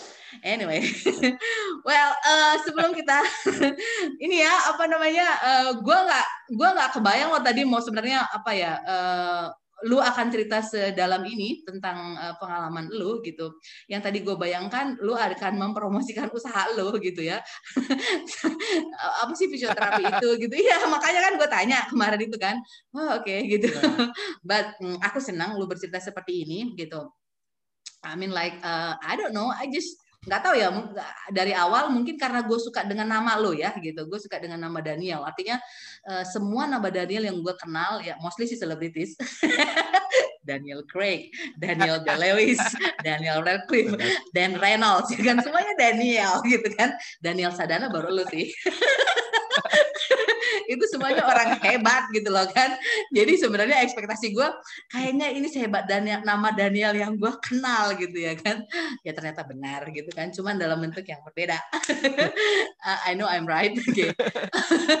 ya, uh, para pendengar Juta Jabiba Podcast uh, itu tadi uh, obrolan dengan Daniel Sadana. Um, apa ya uh, saya dapat uh, pencerahan ya gitu. Atau pelajaran hidup lah ya. Kayak dia mendapatkan pelajaran hidup dari pasien-pasiennya itu itu juga bisa di bisa menjadi pelajaran hidup buat gua dan para pendengar. Uh, sebelum menutup podcast ini ada beberapa pertanyaan uh, receh uh, tapi penting untuk dijawab. Kamu harus jawab cepat ya gitu. Sebutkan tiga nama yang sering bikin kamu ketawa dalam hidup kamu. Dalam kehidupan Om Daniel Doraemon, mm-hmm. Komeng, Mr. Bean. Oh, lu suka Mr. Bean. Lu harus lihat dia yang stand up comedy, bagus banget. Oh iya, itu favorit gue itu. Bagus banget, dia itu orang gila, dia itu jenius, dia bagus banget. Oh okay. iya, saya tahu dia jenius. Kalau nggak itu nggak lucu. Iya, dia bagus banget, dia bagus banget. Dia itu uh, Ajaib, ajaib. Oke, okay. hmm, eh, kapan terakhir kamu nangis? Nangis. Hmm, saya sering nangis gitu. Okay, Kalau saya doa saya pasti nangis. Apa? Apa? Kalau saya doa saya suka nangis. Oh my god. Setiap saya doa saya suka. Oke. Kayaknya aku harus hati-hati ngomong sama dirimu. gue jadi segan. oh, Oke. Okay. Tapi kamu orangnya nggak tersinggungan kan ya? Aku harus memastikan ini karena aku suka ngomongnya sembarangan. Oke. Okay. santai aja. Oke, okay. ya karena ini juga tagline-nya uh, santai kocak manis. Uh, sebutkan uh, jika kamu diberikan uh, superpower, kamu mau superpowernya itu bisa apa? Superpower maksudnya gimana? Ya bisa oh. terbang, bisa terbang, bisa tahu nomor rekening orang, terbang, bisa gitu. tahu berapa istri pasienmu gitu kan? Bisa apa? Lu pengen bisa apa? Um, apa ya? uh, super power yang pasti saya bisa harus bantu orang itu yang pertama. Yang kedua saya mau uh, apa ya jadi orang yang udah pasti sih uh, saya nggak mau pengen terbang. ya cuma saya pengen pengen bantu orang doang sih nggak ada cara lain sih itu aja sih. Okay, bantu nice. dalam segala sesuatunya sih. Hmm. Kalau kamu di, kalau kamu punya super power yang bisa menghidupkan orang yang sudah meninggal, kamu pengen menghidupkan siapa? Kakak saya. Kamu mau ngapain sama dia?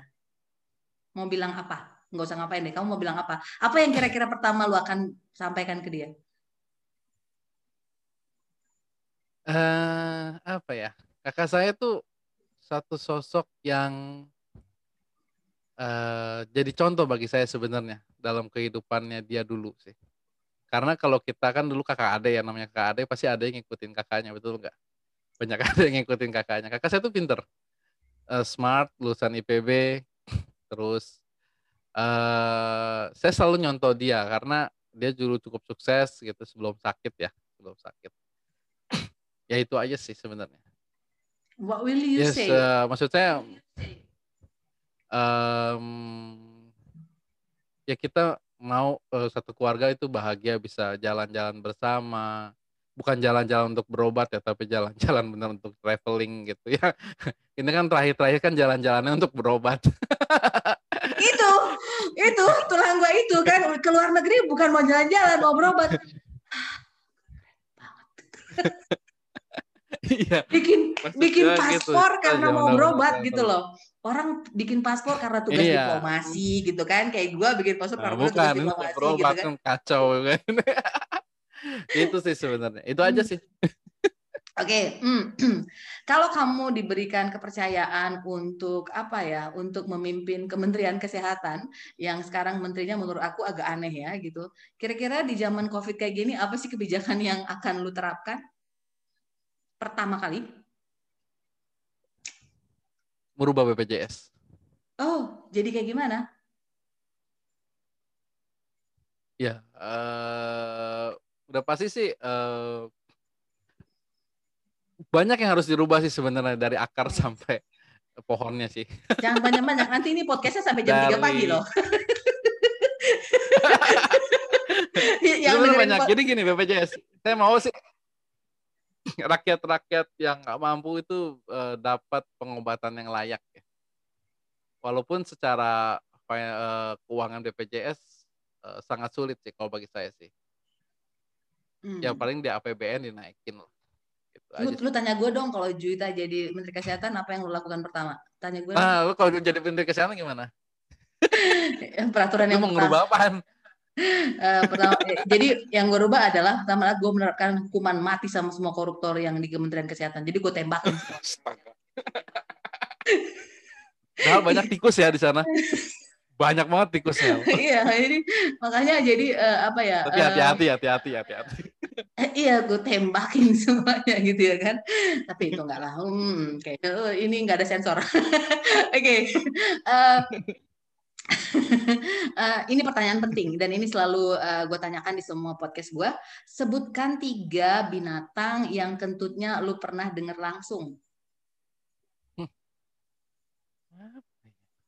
Anjing. Anjing. Beneran uh, denger? Kelihatannya sih bentuknya kayak begitu bunyinya. Udah gue nggak punya nggak punya binatang lain nggak nggak pernah denger lain paling cuma gue gue punya anjing soalnya gitu loh kalau lu uh, uh, apa ya di apa kalau lu uh, tiba-tiba menjadi malaikat ya kan Uh, karena dari mendengar cerita lu tadi kayaknya uh, kayaknya I was right. I told you that kami bersyukur ketika kita presentasikan gue bilang ya ibu kami bersyukur sekali karena di kelompok kami ada Daniel yang berhati mulia gue bilang gitu kan. I was right about that gitu kan dan sekarang terkonfirmasi gitu ya. Jadi sekarang gue angkat lagi nih, gue angkat lagi itu kalau lu tiba-tiba jadi malaikat nih gitu kan, malaikat pencabut nyawa sih gitu. Uh. bukan bukan malaikat yang udah selama ini sesuai dengan kerjaan lu enggak. Kalau lu tiba-tiba uh. diangkat jadi malaikat pencabut uh. nyawa gitu ya. Apa yang yang lu lakukan di tiga hari pertama lu menjadi malaikat pencabut nyawa? Gue mau cabut orang yang korupsi dana COVID-19. Ah, terus hari kedua? um, uh, lu kagak edit sih ini mah gue nggak berani ngomong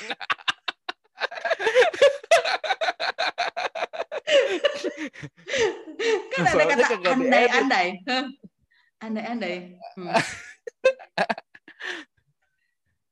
uh, namanya pencabut nyawa kan pasti nyabut nyawa ya. Ya nggak mungkin ngajak gaple. Yang udah pasti koruptor lah. Koruptor dana bansos itu udah pasti diambil yang pertama. Yang kedua adalah orang narkoba kita ambil ya e, karena narkoba itu benar-benar merusak segalanya. Saya dulu pernah sekali e, direhabilitasi narkoba tapi sebagai terapis waktu itu. E, itu ngerusak sekali otaknya jadi error banget dah pokoknya. Oke nanti jadi panjang lah. Terus uh, episode ya? berikutnya ya kamu keundang lagi. Jadi kamu returning nah. guestnya di podcastku. Oke terus. Hmm. yang hari ketiga. Hari ketiga.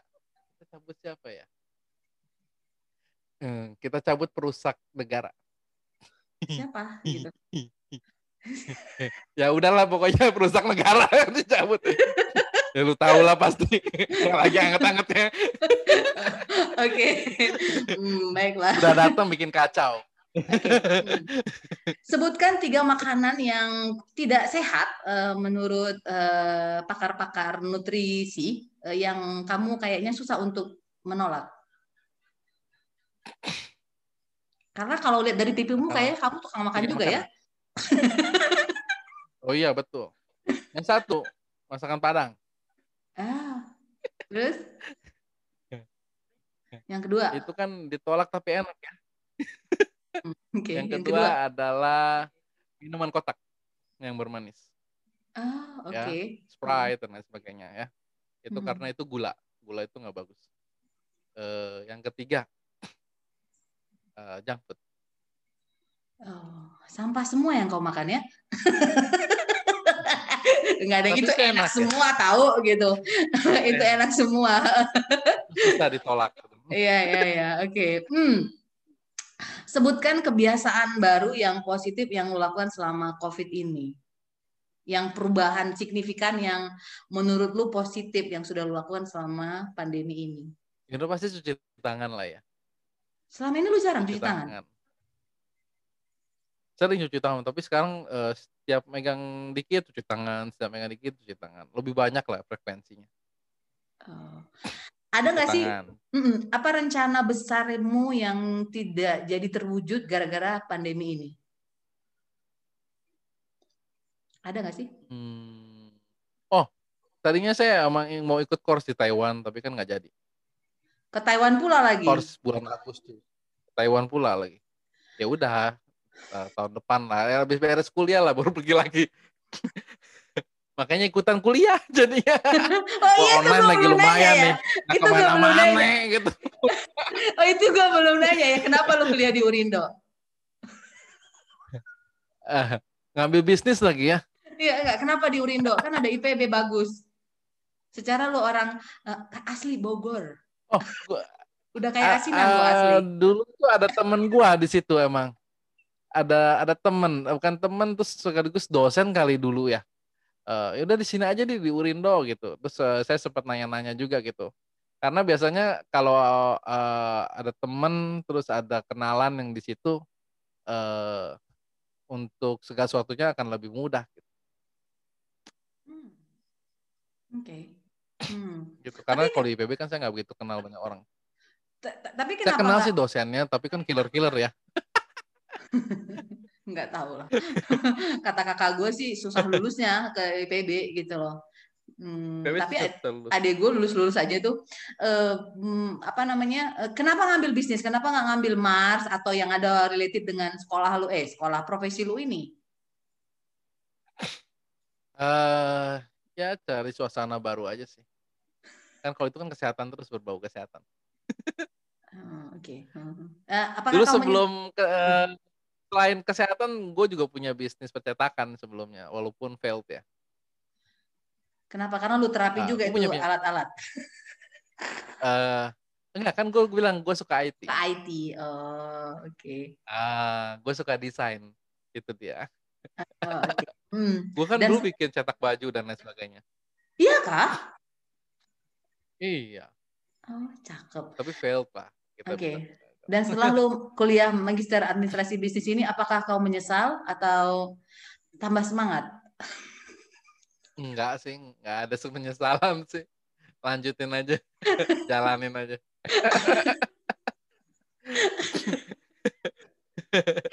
Apakah kamu menyesal kok kayak gini ya? Jalanin aja, lanjutin. Jalanin aja, ya. Oke. Okay. Kenal Ini teman ada... baru lagi kan? Apa? Dunia baru lagi. Kenal iya. teman baru, dunia baru. Emang uh, apa sih? Wawasan hmm. baru. Emang apa sih ilmu apa sih yang lu harapkan akan lu dapatkan di perkuliahan ini? Mungkin paradigma baru kali ya. Mungkin kalau ilmu mah kita bisa cari di YouTube dan teman-temannya sih. Hanya paradigmanya aja sih. Paradigma itu menurut lu diperoleh dari perkuliahan ya? Ya bisa diperoleh dari mana aja, tapi palingnya kan bisa ada jalannya untuk misalnya bagaimana uh, cara mengatur, membuat anggaran, bagaimana cash flow-nya, bagaimana orga, bagaimana kita berorganisasi, bagaimana kita mengatur teman kita. Kan kita nggak diajarin, saya mau cuma diajarin anatomi aja, fisiologi. Jadi kagak tahu cara mengorganisasikan orang.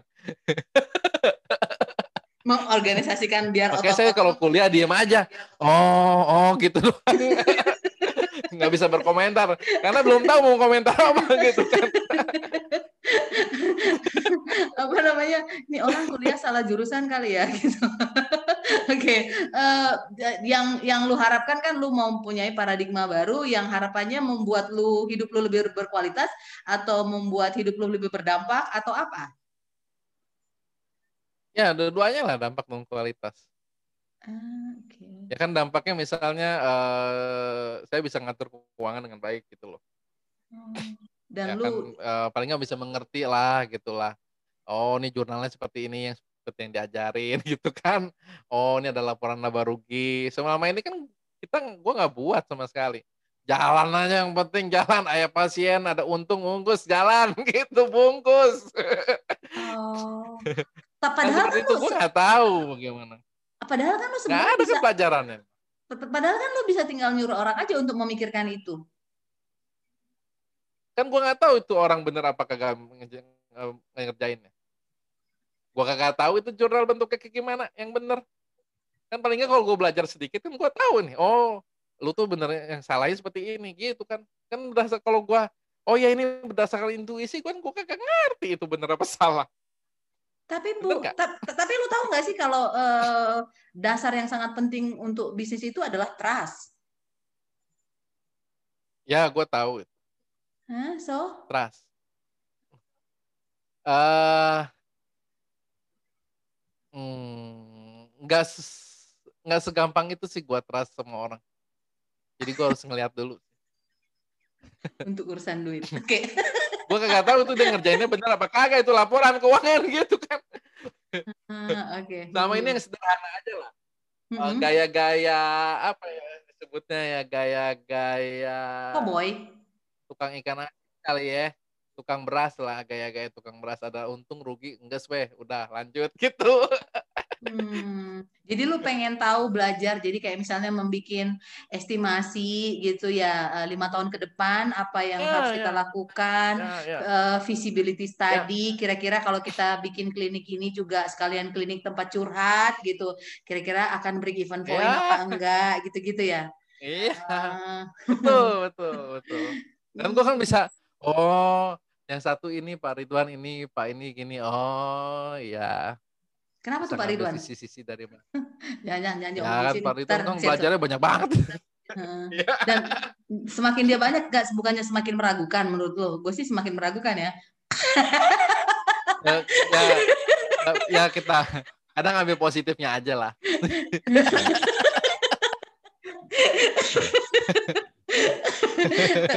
tenang tenang jangan khawatir. Pendengar podcast gua ini eh, apa mayoritas umurnya adalah adalah 8, eh, 17 sampai 22 Eh, tapi seminggu belakangan ini eh, apa eh, ratingnya berubah. Eh, yang paling tinggi itu 22 sampai 34 jadi mungkin dia nggak akan dengar ini. Oh, tapi mungkin anaknya yang denger. Enggak, bahkan lo ingat gak sih kemarin yang gue share di grup kan, dia spesialisasinya banyak banget gitu loh. Gue pikir Iron Man aja Oh, nggak banyak sehebat ini spesialisasinya. Makanya semakin banyak lu spesialisasinya, gue semakin meragukan nih orang dalam hati gue. gue tuh demennya Dia udah lu kayak. Avengers itu. apa? Kayak Avengers. Iya Kayak makanya. Avengers. Iya. Dan itu Semuanya rekomend- ada. Ada Spider-Man, ada itu. makanya dia bisa itu gitu kan? Kok bisa gitu kan? Eh ya itulah.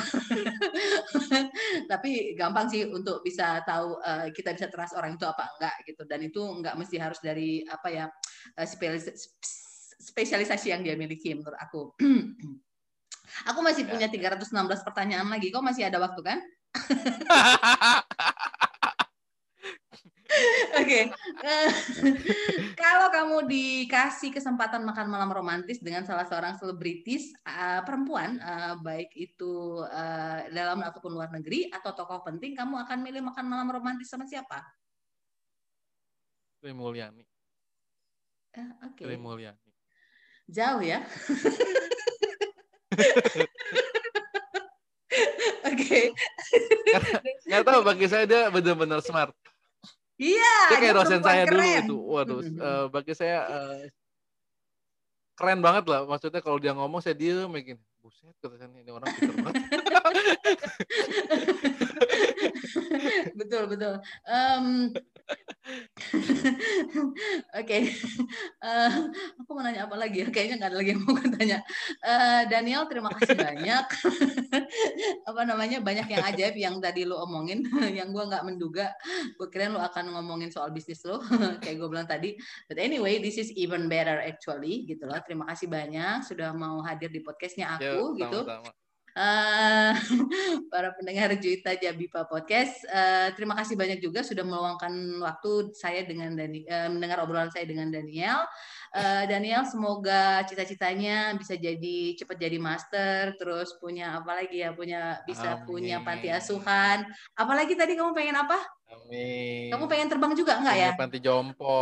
punya Oh, panti enggak, jompo enggak ya karena eh, ya paling ya oke lah gue di panti jompo tapi kan gue owner yang punya. Judulnya owner.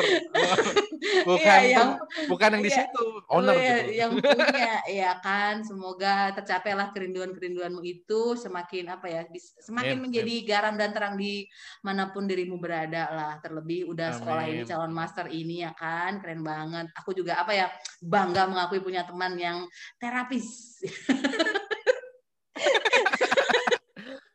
yang punya pengalaman aneh-aneh ya kan Em, Baik, sampai ketemu di eh, episode berikutnya. Eh, terima kasih banyak. Tetap sehat, tetap tetap, semangat. Eh, sukses terus untuk Daniel Sadana. Dah. Oke, terima kasih. Oke.